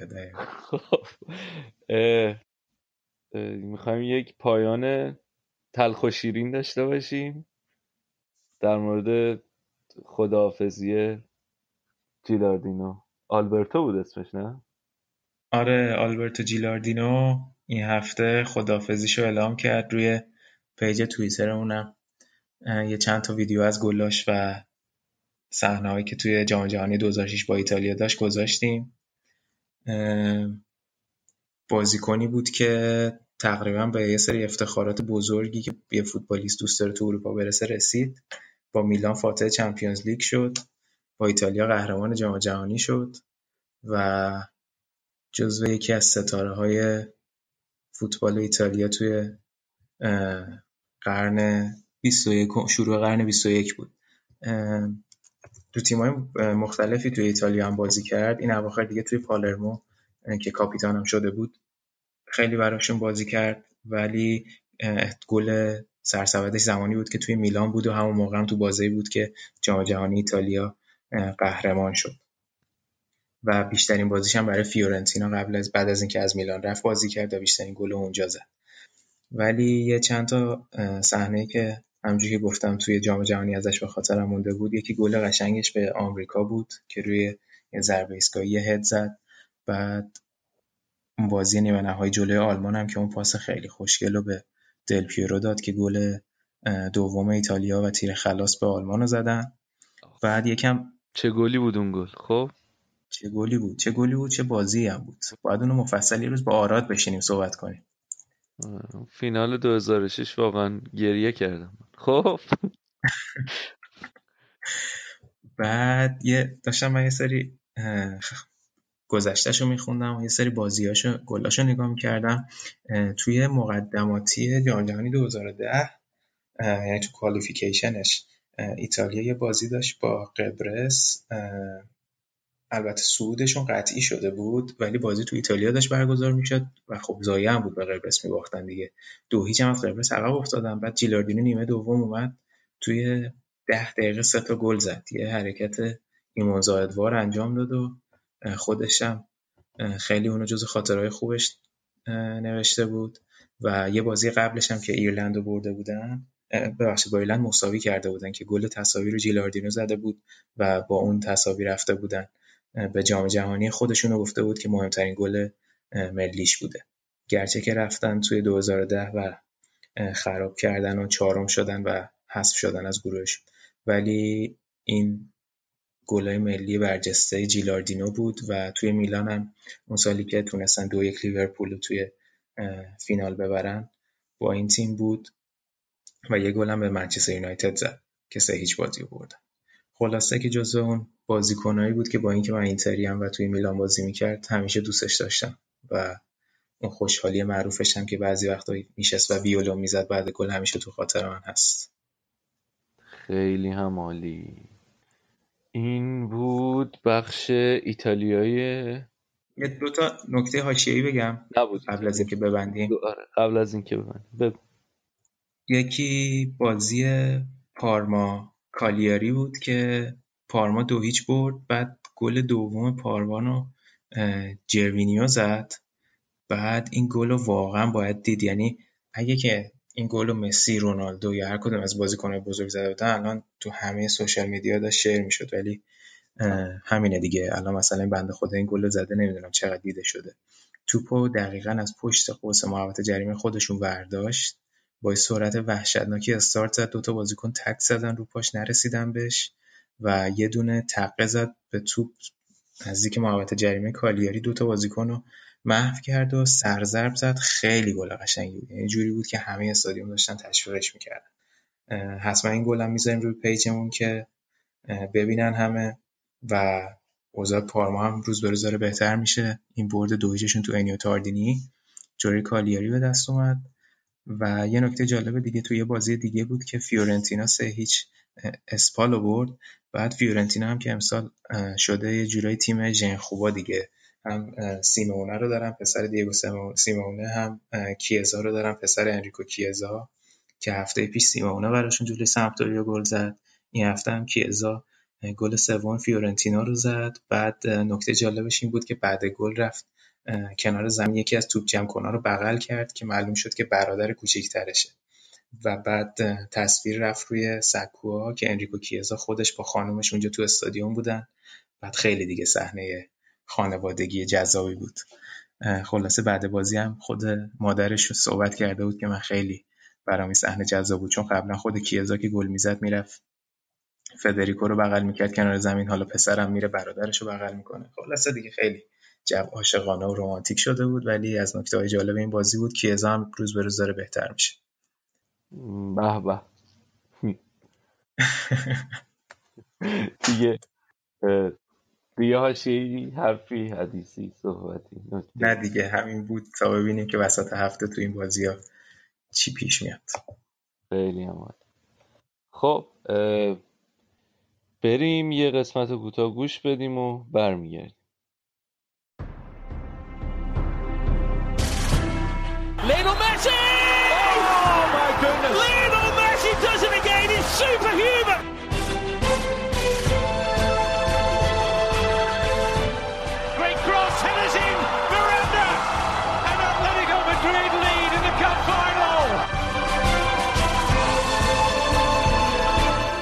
Modric takes. It's a header from Sergio Ramos! Sensational finish! Sergio Ramos, the hero!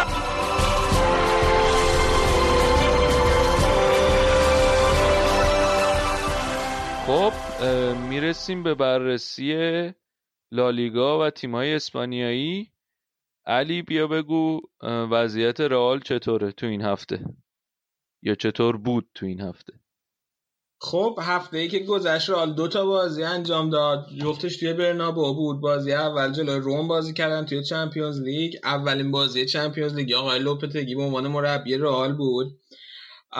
خیلی خیلی رئال بازی خوب شروع کرد. خیلی بازی خوبی انجام داد. سه تا گل به روم زد. اولین چیزی که می‌خواستم بگم ضربه آزاد ایسکو بود که تقریبا توی همون جایی بود که هفته پیش توی آخر هفته راموس ضربه آزاد جلوی بیلبائو رو خراب کرد و من گفته بودم که بهتره که ضربه آزاد رو ایسکو با آسنسیو بزنن. و ایسکو ضربه آزاد گل کرد. بعد گل سوم رئال هم ماریانو زد. شماره هفت جدید رئال که بازیکن آکادمی خود رئال بوده و خیلی خیلی باعث خوشحالی هواداران رئال شد. ماریانو الان توی مادرید خیلی محبوبه به این خاطر که بازیکنی که از آکادمی خود رئال اومده بالا و الان شماره هفت رئال پوشیده که شماره خیلی خیلی مهمیه توی تاریخ رئال. بزرگترین بازیکن‌های تاریخ رئال شما رو پوشیدن بوتراگوئنو شما رو پوشیده راول شما رو پوشیده. قبل از اونها هم خوانتون شما رو پوشیده که من فکرم حتما ما باید یه پرونده هفته راجع به خوانی تو و نقش خوانی تو توی رئال امروز بریم. به جز اون رئال خیلی بازی خوبی انجام داد جلوی روم. توی کل 90 دقیقه کامل مسلط بود به بازی. کیلور نواس هم بازی خیلی خوبی داشت و تونست کلین شیت کنه. تعداد شوت هایی که رئال زد تعداد موقعیت هایی که در واقع رئال داشت توی این بازی بیشتر از 20 تا موقعیت بود که من فکر کنم آمار خیلی خوبی بود. حالا بازی رئال رومو تو هم مرتضی تو نظر چی بود راجع بازی؟ خیلی رو بازی سوار بود رئال. اصلا فکرم خیلی بیشتر از اینا می‌تونست گل بزنه. من واقعا یعنی از یه جای بعد یه دلم میسوخت برای رومیا نمی‌دونم. بعد از یه جایی به بعدم مثلا اون یه رو 20 دقیقه آخر داشتن یه جوری بازی می‌کنن رومیا که بازی تموم شه با همین دو هیچ تموم شه. یعنی از یه جای بعد فقط دنبال این بودن که نتیجه بدتر نشه دنبال برگشتن و اینا نبودن. اصلا خیلی فرق داشت رومش با اون رومی که فصل پیش دیدیم توی چمپیونز لیگ. آره موافقم. و برای من هم ناراحت کننده بود هم عجیب. به عنوان کسی که حالا از ته, ته دلم یکم رومو دوست دارم خیلی برام عجیب بود. ولی واقعا رئال خوب بازی کرد. به نظرم تا اینجای فصل یکی از بهترین بازی یا یکی که نه بهترین بازی رئال آره به نظر منم بهترین رئال فصل و مهمترین دلیلش هم فکر کنم بود که دو تا دلیل خیلی مهم داشت. یکی اینکه کاسمی توی جای خودش بازی می‌کرد. و نکته مهم دیگه اینکه این بهترین بازی فصل مودریچ بود. اینکه من میگم که راه افتادن مودریچ و خوب بازی کردن مودریچ معنیش میشه راه افتادن رئال و خوب بازی کردن رئال. دقیقا توی همچین بازی خودش نشون داد. که چقدر اینکه مودریچ روز خوبی داشت و مودریچ بازی خوبی داشت باعث شد که رئال هم بازی خیلی خوب رو به جلوی داشته باشه. من سوالی که دارم این که این همه این کاسمیرو رو جابجا جا می‌کنه و هی یکی دیگر می‌ذاره تو پستش هدفش در نهایت چیه؟ هدفش اینه که یک یعنی چه... چند کار داشته باشه. یک بازی کنی که بتونه کارهای دفاعی و تخریبی جلوی دفاع رو تا یه حد خوبی انجام بده یه بازی کن... که این کار رو کاسم رو به حد پرفکت انجام میده.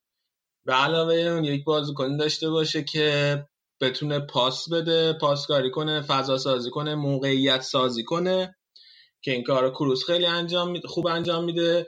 و یک بازیکنی که ضد پرس باشه. یعنی وقتی حریف تیم مقابل شروع می‌کنه به پرس کردن هافبک دفاعی شما شماره شیش شما اون بازیکن بتونه از روی پرس حریف در بیاد که دوباره این هم کاریه که کروز خیلی خوب انجام میده. و الان بازیکن سطح بالایی نداره که همه این کار رو تو سطح بالا بتونه انجام بده. اون هفته هم گفتم. یه بازیکن ذخیره داره. یورنته که اون همه این کار رو در حد قابل قبولی انجام میده ولی هیچ کدوم این کار هم پرفکت انجام نمیده. اینه هدفشونه آیا یعنی اینه که همه این سه تا ویژگی که گفتی آره، تو یه بازیکن بتونه پیدا کنه که حالا پر دیولپ کنه. ولی فکر نمی کنم که موفق باشه. یعنی من توی هیچ کدومشون نمی‌بینم که اون نقطه ضعف هایی که دارن رو بتونن نقطه ضعف که نه یعنی اون چیزایی که توش پرفکت نیستن رو بتونن خیلی توی حداقل مدت زمان کوتاه بتونن خیلی رشد بدن. اما میگم به نظر من کار عبسی یعنی تو وقتی داری ها... کاسمیرو رو داری با کوالیتی با کیفیت های کاسمیرو و کروس رو داری با کیفیت های کروس چرا باید اینطوری کنی؟ آره ولی خب آخه مشکلش اینه که یعنی یک مشکل دیگه هم که داره که قابل درکه اینه که توی اون پست کاسمیرو فقط خود کاسمیرو هست به علاوه این یورنت جوان که روی نیمکته و یک مقداری از خسته شدن کاسمیرو توی طول فصل هم میترسه.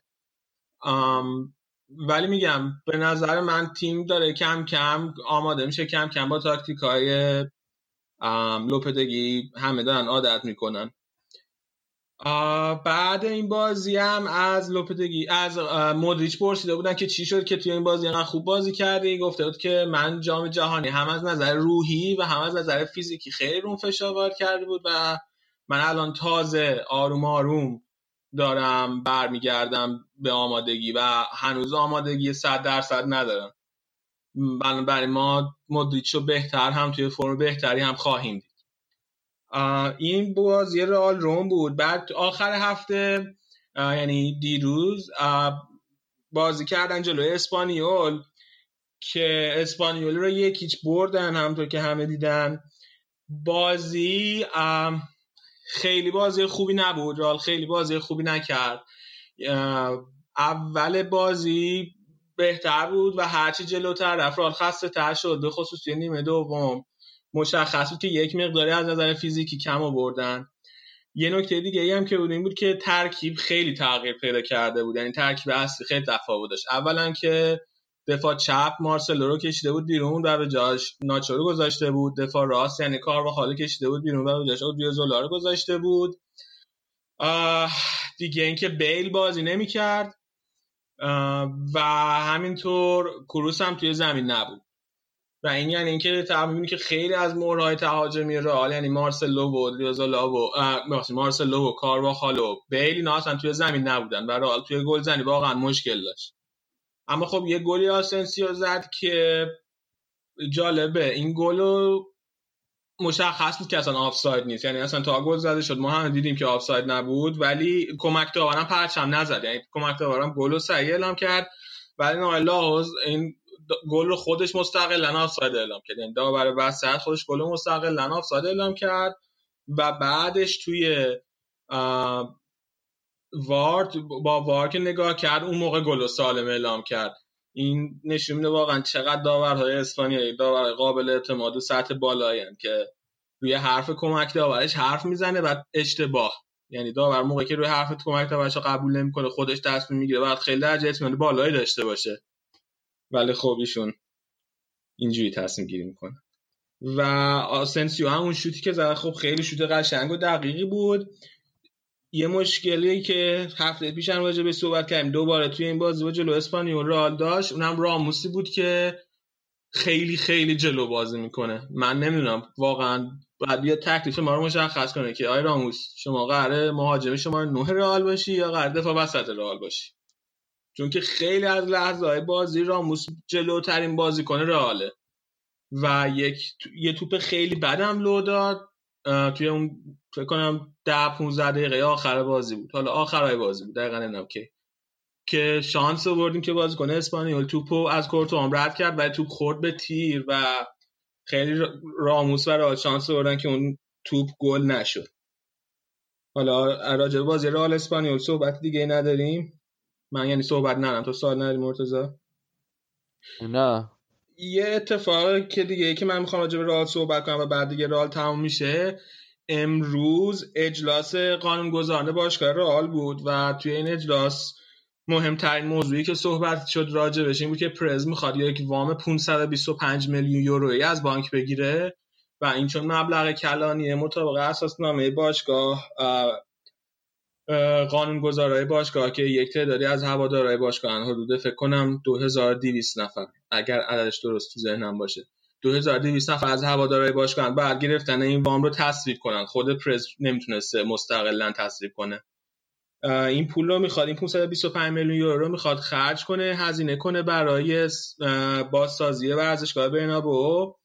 و این وام تصویب شد و قراره این وام گرفته بشه و هیچ شرکتی هم هیچ کمپانی هم قرار نیست اسپانسر رئال باشه واسه این کار. بنابراین اسم برنابو عوض نمیشه و اسم ورزشگاه همین چیزی که هست میمونه که اتفاقیه که تقریبا واسه بیشتر باشگاه که ورزشگاه جدید می‌سازن یا ورزشگاه نوسازی می‌کنن میفته. ولی راه تصمیم گرفته که خودش مستقلا این پول پرداخت کنه و فقط از بانک وام بگیره. این هم مهمترین اتفاقی بود که توی این اجلاس افتاد. حالا اتفاقای حاشیه کوچیک دیگه هم توی این اجلاس افتاده ولی فکر کنم مهمترین موضوع بود. دیگه راجع به رئال صحبتی نداریم. خیلی خوب. بریم. بریم سراغ بارسلونا. امیر حسین چطوری؟ درود بر تو مرتزا درود به تو علی و همه شنونده فقط قبل از اینکه راجع به بارسلونا صحبت کنیم من یه سوالی واسم پیش اومد. علی این 500 میلیون رو می‌خواین باش چیکار کنین دقیقا؟ پلن ورزشکار نوسازی کنن ورزشکار رو بیشتر می‌خوان نوسازی بازی کن. همش واسه ورزشکار دیگه همش واسه ورزشکار و مجموعه. فقط هم خود یعنی خود ورزشکار رو نوسازی کنن در مجتمع تجاری توی ورزشگاه و هلوش ورزشگاه بسازن. پرز قول داده که این ورزشگاه وقتی نوسازیش تمام بشه سالی 150 میلیون یورو واسه باشگاه سودآوری خواهد داشت. پاشنه آشیلی نداره. الان می‌خواد بازیکن بگیره. آقای لوپتگی. خب. یکی از دلایلی که توی این چند سال رئال خیلی خرید گرون قیمت نکرده خیلی ریخت و پاش نکرده واسه این بوده که می‌خواد بودجه جمع کنه و پول جمع کنه واسه نوسازی ورزشگاهش. این چندین ساله که می‌خواد این کارو بکنه. با دو تا یا سه تا شرکت مختلف هم مذاکره کرد واسه اینکه بیان و اسپانسر این نوسازی ورزشگاه بشن اما با هیچ کدومشون به توافق نرسید و در نهایت تصمیم گرفتن از بانک وام بگیرن. خیلی هم مالی در هر صورت به تو تبریک میگیم که این هفتم با بارسلونا هم امتیاز شد رئال. بالاخره امتیاز از دست داد بارسلونا. در حالی که حالا با یه تبریک هم بگیم Champions League خیلی خوب شروع کردیم. نمی‌دونیم حالا به, پ... به طرفدارای بارسلونا باید تبریک گفت یا تسلیت. چون امروز بازیشون با ژیرونا خیلی roller coaster بود و آخرش هم که مساوی شد. بارسلونا خب بازی بازی این هفتهش با پی اس وی بود که بازی اولش Champions League بود. پی اس وی که من فکر می‌کردم جزء مدعیای گروه بی باشه در حالی که حالا تاتنهام و اینتر هم هستن. من فکر می‌کردم که پی اس وی شانس داشته باشه و هنوزم این فکر رو می‌کنیم چون تیم خیلی خوبیه. 6 تا بازی اولش رو توی لیگ هلند برده. همین امروز با آژاکس بازی کرده بود و سه هیچ. آژاکس رو برده بود. بنابراین اصلا تیم دست و بسته نیست. خب ولی جلوی بارسلونا برخلاف بازیاشون توی لیگ هلند یه ترکیب دفاعی گذاشته بودن خیلی فضاها رو می‌گرفتن. مسی همه اوایل بازی چند بار موقعیت داشت. همینطور اونا روی ضد حمله موقعیت داشته نشون می‌داد که خیلی بازیکنایی مثلا مثل مسی یا سوارز رو نگرفته بودن بیشتر فضا رو گرفته بودن و خوبم این کارو کرده بودن. با یه نظم خیلی خوبی داشتن. فضا رو میبستن ولی خب ضربه ایستگاهی و کاریش نمی‌تونستن بکنن. مسی فکر کنم خودش هم ضربه ایستگاهی گرفت و دقیقه سی و دو گل اولو زد. به نظر من جای چی میگن؟ تحسین داره. باید یه ذره مسی رو به خاطر این آماری که هی به جا می‌ذاره از خودش میاد و هی هتریک می‌کنه. اگر بقیه رو هر بار که هتریک می‌کنن ما تشویق می‌کنیم مسی هم باید به همون تعداد بگیم. و خیلی خوب بود کارش. تو این بازی هم هتریک کرد. سه تا گل زد و و به غیر از مسی فکر کنم دمبله هم خیلی باید بهش کردیت بدیم. ما هفته پیش راجع به دمبله گفتیم که درون می‌خواد توی چمپیونز لیگ هم بیاد و خوب بازی کنه و این باعث میشه که اطمینان به نفس بگیره. یه گل خیلی خوب زد که کاندیدای بهترین گل هفته هم بود که در نهایت ایکاردی اون اونو برنده شد. توپ از بین دو نفر در آورد و حالا این هم اگه شد باز می‌ذاریم جزو highlight های توییترمون به غیر از این بارس حالا میگم در در مجموع بارسا خیلی شروع خوبی داشت توی Champions League. با ترکیب اصلیش هم بازی می‌کرد. کوتینیو بوسکتس و ترکیب داشت. ولی برگشت لالیگا و خب والورده الان دیگه موقعی از فصله که دلش می‌خواد یه ذره بازیکنهای دیگر هم استفاده کنه. بیشترین تغییرات هم میاد و توی خط هافبک میده. این سری بازیشون با ژیرونا آرتور ویدال گذاشته بود آرتور ملو و سمدو رو خب توی حد دفاعی گذاشته بود. یعنی سرجی روبرتو رو و کوتینیو رو خب روی نیم کت داشت. تغییراتی که این بازی داده بود به نسبت بازی های قبلی آرسا تو لالیگا یه ذره با انگیزه تر شروع کردن. خیلی موقعیت های زیادی داشتن اول بازی ولی خب یعنی ژیرونا هم تیمی نیست که مثلا بتونه جلوی بارسان زیاد دووم بیاره. ولی خب اخراج لنگله که به جای امتیتی بازی می‌کرد یه ذره معادلات این بازی رو به هم حالا من نمی‌دونم شما بازی رو دیدین. خیلی اخراجی هم بود که فقط با وار می‌شد تشخیصش داد. علی. آره خیلی خوب بودی. این وار این هفته خیلی به رئال کمک کردی. اگر وار نبود الان دقیقا رئال متوقف شده بود و بارسا برده بود ژیرونا رو به زیاد.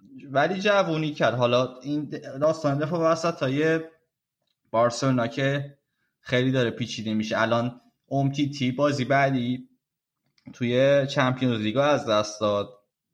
تیم سه هیچ شده بود. اصلا دلیلی نداشت که بخواد خطا کنه اون موقع از بازی اخراج شد جلو پی اس وی و بازی بعدی جلوی تاتنهام تو لندن از دست داد. لنگله هم که اومده بود. حالا یه جورایی امتیتیان می‌خواست جریمه کنه این بازی. نذاشته بود و لنگله رو گذاشته بود ولی اونم خیلی اشتباه بزرگی کرد. یعنی دلیلی نداشت توی اون دقیقه از بازی. وقتی که بازی رو یکی چم جلویی بیا یه با آرنج بزنیم. بازی کنه حریف وارم به داده به قول تو رئال رسید این بازی. گل بارسلونا هم باز با, را با وارهی نشون می‌داد و بحث می‌کردن که می‌گفتن گل نبوده. ولی نمی‌دونم. این وار رو من نمی‌دونم که اینقدر چقدر استفاده میشه اصلا تو فوتبال لالیگا. یعنی مرب... یه ذره داور هم تنبل شدن دیگه. هیدلشون ای میرن سر صحنه سمت وار نه کاری به تنبل نداره. داور لالیگا کلا کیفیتشون پایین هست. مجبورن هی برن سمت وار دست خودشون نیست. فصلهای پیشم اگر که وار بود مطمئن باش همیشه می‌رفتن سمت وار ولی حالا یه چیزی جالبی که یه ذره واسه منم عجیب بود این کار آقای والورده بود که وقتی که دفاع وسطش لنگله اخراج شد دقیقه 35 بازرم یکی چلوه. نمی‌دونم رو درواسی با بازی کنه بود. خب طبیعتا این که حالا یه مهاجم یا هافبک می‌خواد تعویض کنه و امتیتی رو بیاره. امتیتی شروع به گرم کردن کرد ولی تصمیم گرفت تا آخر نیمه تعویزی نکنه. یعنی بوسکتی خط اومده بود عقب و چی میگن دفاع وسط بازی می‌کرد. از همون نقطه گل اول ژیرونا به ثمر رسید. یعنی یه جورایی این تعارفی که مثلا یا دست دستی که کرد والورده واسه تعویض من فکر کنم روی این گل اول ژیرونا خیلی نقش داشت. یعنی می‌تونست راحت. آره منم می‌خواستم بگم اینو. فکر کنم بیشتر درش این بود که امتیتی گرم نبود بدنش. نمی‌خواست همینجوری بدون گرم کردن بفرسته توی زمین. فکر می‌کرد که حالا ده دقیقه تا آخر نیمه اول مونده بازی نگه میداریم آره. بین دو نیمه که اصلا بعد از اون اخراج فکر کنم خودشو باخته روی گل دوم هم تا حدی آقای اون تیتی مقصر بود. یعنی اصلا انگار گرم نبود اونم. اون موقع یارشو نگرفت یا نمیدوید به اندازه کافی که ریباند اون توپو بزنه. گل دومه ژیرونا هم باز بحث برانگیز بود. خیلی هم گفتن آقا امیر داشتیم بازی رو می‌دیدیم. میگفتش که خطای پیکر رو باید می‌گرفته و اخراج باید می‌کرده پیکر رو قبل از اون. ولی خب ریبان گل شد و فکر کنم دیگه اگر به وار می‌رسید شاید پیک اخراج می‌شد چون یه کارت هم داشت ولی اونجا دیگه بارسلونا جریمه تیمیشو شده بود از نظر اینکه گل خورده بود و نیازی به جریمه انفرادی واسه پیکه نبود. اونجا کارت نداشت پیکه پیک کارتشو پیک کارتشو دقیقه 81 گرفت. اون موقعی که اون گل دوم به ثمر رسید دقیقه 81 اخراج می‌شد. پیکه و مسی ریشاشون هم زده بودن این بازی و این هم بازی نکات قابل, قابل توجه بودن و هماهنگ بودن یا یه چیز خاصی تو تیم رد و بدل شده بود که خب مسی قیافش عوض شد. واسه ما هم مهمه چون بدل ایرونیش هم باید بره ریششو بزنه. ولی نمی‌دونم حالا چرا پیکه ستیق کرده بود این بازی. آقا من واقعا واسه مهم نیست که بدل ایرانی مسی باید نه نه. بزنه. حالا ما چون دنبال می‌کنیم اونا. مسی آقا آقا. حالا اینو که دنبال می‌کنیم که الان مسی 34 تا گل زده توی 36 تا بازی 2018 این این از تموم بازیکنهای 4 تا لیگ اصلی بیشتره. و این با سگوی خیلی دوست داشتم. آره آره. باری که زدی گریزی که آخه اصلا از ریشه های مسی چرا به تعداد گل مسی داره. با این گلی که این بازی زد اصلا ریشش کار نشده باشه. با این گلی که این بازی زد. ما از منم با ریشش کاری نداشتیم. دل به کار بده دل به کار بده. یک رکورد دیگه هم این بازی زد. به عنوان بیشترین تعداد بازی که توی لالیگا یک بازیکن خارجی کرده مسی. این آمارم از خودش به جای گذاشت که 442 تا بازی کرده الان. و و رکورد مهمی بود ولی خب اونم رکورد در نوع خانوادگی بود. رکورد دنی آلوز رو زده بود. که اونم باز همین حدود بازی کرده بود بارسلونا. 320 تا بازیشو برده. مسی. توی 15 فصلی که بوده 37 بار باخته فقط. آرتور ویدال هم باید ازش چیز کنی. اینجا یه تحسینش کنیم. امروز پاس قشنگی داد. خیلی در خدمت تیمه خیلی به نظر من به آرتور ویدال توی تیم کم احترام گذاشته میشه. و چون که همه فکر می‌کنن که سنش بالاست و خیلی به درد بارسلونا نمی‌خوره و بازیکن تعویزیه ولی هر کاری بتونه داره می‌کنه.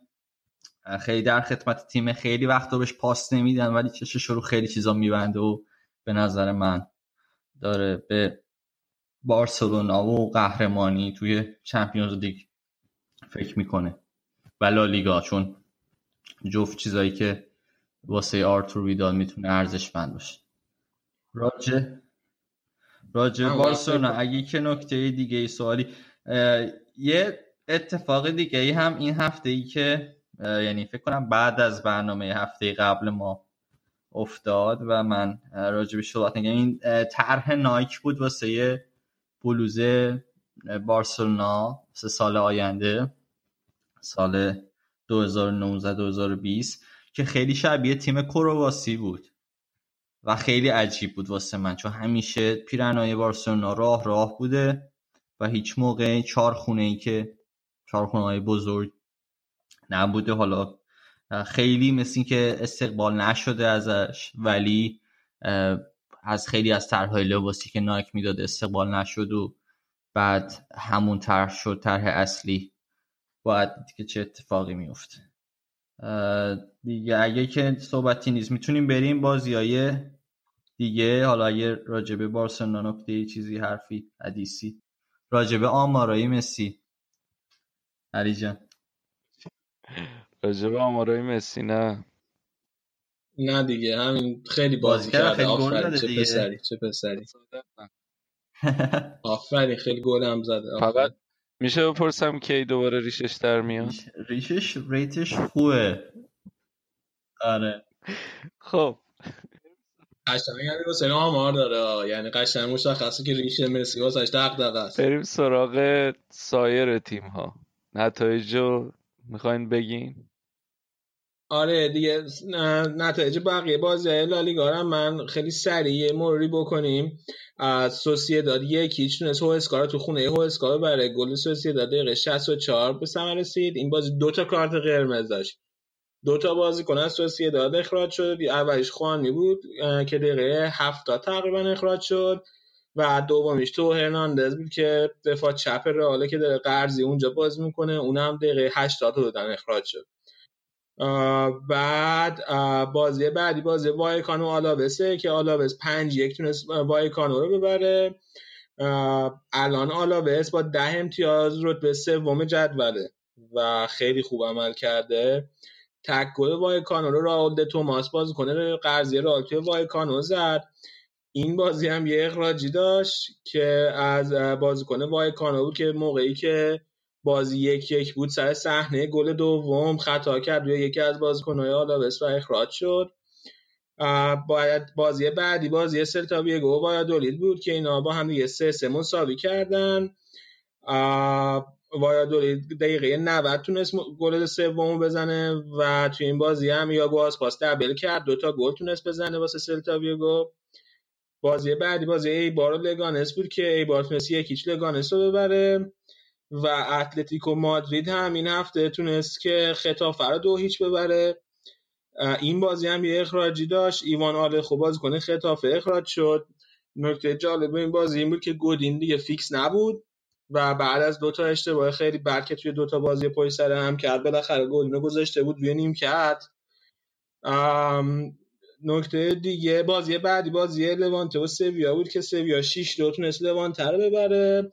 آندر سیلوا دو بار گل زد. الان توی 5 تا بازی که واسه سویا کرده 4 تا گل زده که آماره خیلی خوبیه. بعد ویارال و والنسیا بازی بعدی بود که این دو تا صفر صفر کردن و این بازی هم یه اخراجی داشت. بازیکن والنسیا اخراج شد. آخرین بازی هم که برگزار شد بازی بتیس و بیلبائو بود که دو دو مساوی شد. اول بتی اول بیلبائو دو هیچ جلو افتاد و بعدش بعد از اینکه بازیکن بیلبائو اخراج شد تو سایت بازیکن بیلبائو اخراج شد بتیس تونست دو تا گل بزنه. گل اول بتیس هم آی بارت را زد که ما خاطرات خیلی خوبی ازشون داریم وقتی بارسا بازی می‌کردن. این بازی لالیگا بود. توی Champions League راجبه بازی رئال و بارسا حرف زدیم راجبه والنسیا هم حرف زدیم توی قسمت ایتالیا. تنها بازی که باقی توی Champions League از نماینده های اسپانیا اتلتیکو مادریده که تونست دو یک موناکو رو ببره و گلای اتلت گل اتلتیکو رو یکیش رو لمار زد که همین مثلا تو این گام گفتی لمار تشویق شد بعد گلی که زد درسته لمار به موناکو تو بازی با موناکو دیگه وقتی که آره. تعویض شد و به بازی اومد مثل این که خیلی تشویق شده آها. چون قبلا. از موناکو اومده با 62 میلیون دلار خیلی اونجا تشویقش کردن و بهش احترام گذاشتن کلا اتلتیکو توی فکر کنم بالا چمپیونز لیگ بتونه کارایی بکنه. آره حتما. خیلی هم انگیزه دارن. فینال امسال هم توی ورزشگاه اتلتیکوه. توی یورو لیگ هم اه، بتیس سف سف با اولمپیاکوس مساوی کرد. ویارال دو دو با رنجرز مساوی کرد که مربی رنجرز مرتضی کیه جرارده؟ آره جرارد مربی رنجرز شده. و سویا هم تونست پنج یک رقیب خودش رو ببره استاندارد ببره و الان نماینده های اسپانیا خیلی خوب بازی کردن. این هفته توی اروپا فقط یه باخت بود که والنسیا جلو یوونتوس باخت. چهار تا بازی هم بردن و دو تا بازی مساوی کردن. هفته خوبی بود واسه فوتبال اسپانیا. رئال هم که الان با بارسا امتیازش مساویه. این هفته هم همونطور که گفتیم تو بخش ایتالیا توی اسپانیا دو, دو هفته بازی برگزار میشه وسط هفته سه شنبه چهارشنبه یه سری بازی برگزار میشه و بعدش آخر هفته تا هفته بعد برگردیم ببینیم که اسپانیا چه اتفاقایی توش افتاده. من فکر می‌کنم این والنسیا تحت تاثیر افکت رادیو آفسل قرار گرفته. ما والنسیا هم خیلی اول فصل بهش امیدوار بودیم که بیاد و نتیجه بگیره تو لالیگا حداقل حالا چمپیونز لیگ که پیشکش. ولی اصلا اینجوری نبوده. هی ما میگیم که تیم خوبیه و بازیکنهای زیادی دارن و می‌تونن برگردن. ولی نه- بر نمیگردن. حالا این هفته بگیم که اصلا نمی‌تونه. ببینیم که چه اتفاقی میفته واسه والنسیا. دو هیچ آخه از تیم ده نفره یوونتوس تو خونه. خیلی عجیب غریبه. نه بابا اون قدم عجیب غریب نیست. یوونتوس. خب مهره داره ولی باز والنسیا میگم تو خونه داره بازی می‌کنه. باشه فاصله زیاده. نمی‌دونم. رونالدوشون هم اخراج شده. نه یوونتوس الان جزو تیمای خیلی شاخ اروپاست اینطوری نگاه نکن. می‌تونه. یعنی چمپیونز لیگ واسه امید داری تو؟ من به نظرم تجربه خیلی خوبی هم دارن دیگه. تو این چهار پنج ساله دو تا فینال رفتن. بعد الان رونالدو رو هم آوردن. آره. من دوست دارم من دلم واسه بوفون میسوزه اگه اینا بخوان چمپیونز لیگ ببرن. واسه کی میسوزه؟ بوفون. چرا؟ می‌خواد چون که رفت. بعد میگن که این بوده. نه البته خیلی به جام نزدیک می‌شد و نمی‌گرفت. و حالا که اگه که رفته به حالا که تصمیم گرفت بره البته شاید هم نمیخواستنش دیگه ولی یوونتوس بگیره یکم جای خالیش حس میشه. حالا دیگه بحثای رومانتیک رو. می‌ذاریم برای مرحله حذفی. بله. خیلی هم عالی این هم از بخش اسپانیا دیگه نه؟ نکته ای چیزی نیست؟ آره دیگه شما اینقدر توی قسمت های دیگه حرف زدید ما مجبور شدیم اسپانیا رو کوتاه ضبط کنیم. دستتون درد نکن خب بریم یه قسمت کوتاه گوش بدیم و با بخش پایانی میایم خدمتتون.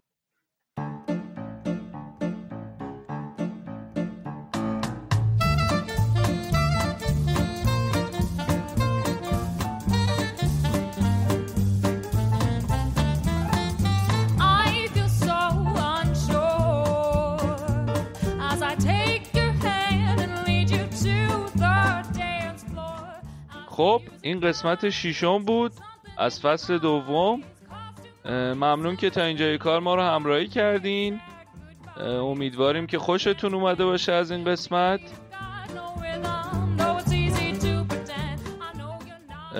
تا هفته بعد و یه قسمت دیگه فعلا خداحافظ.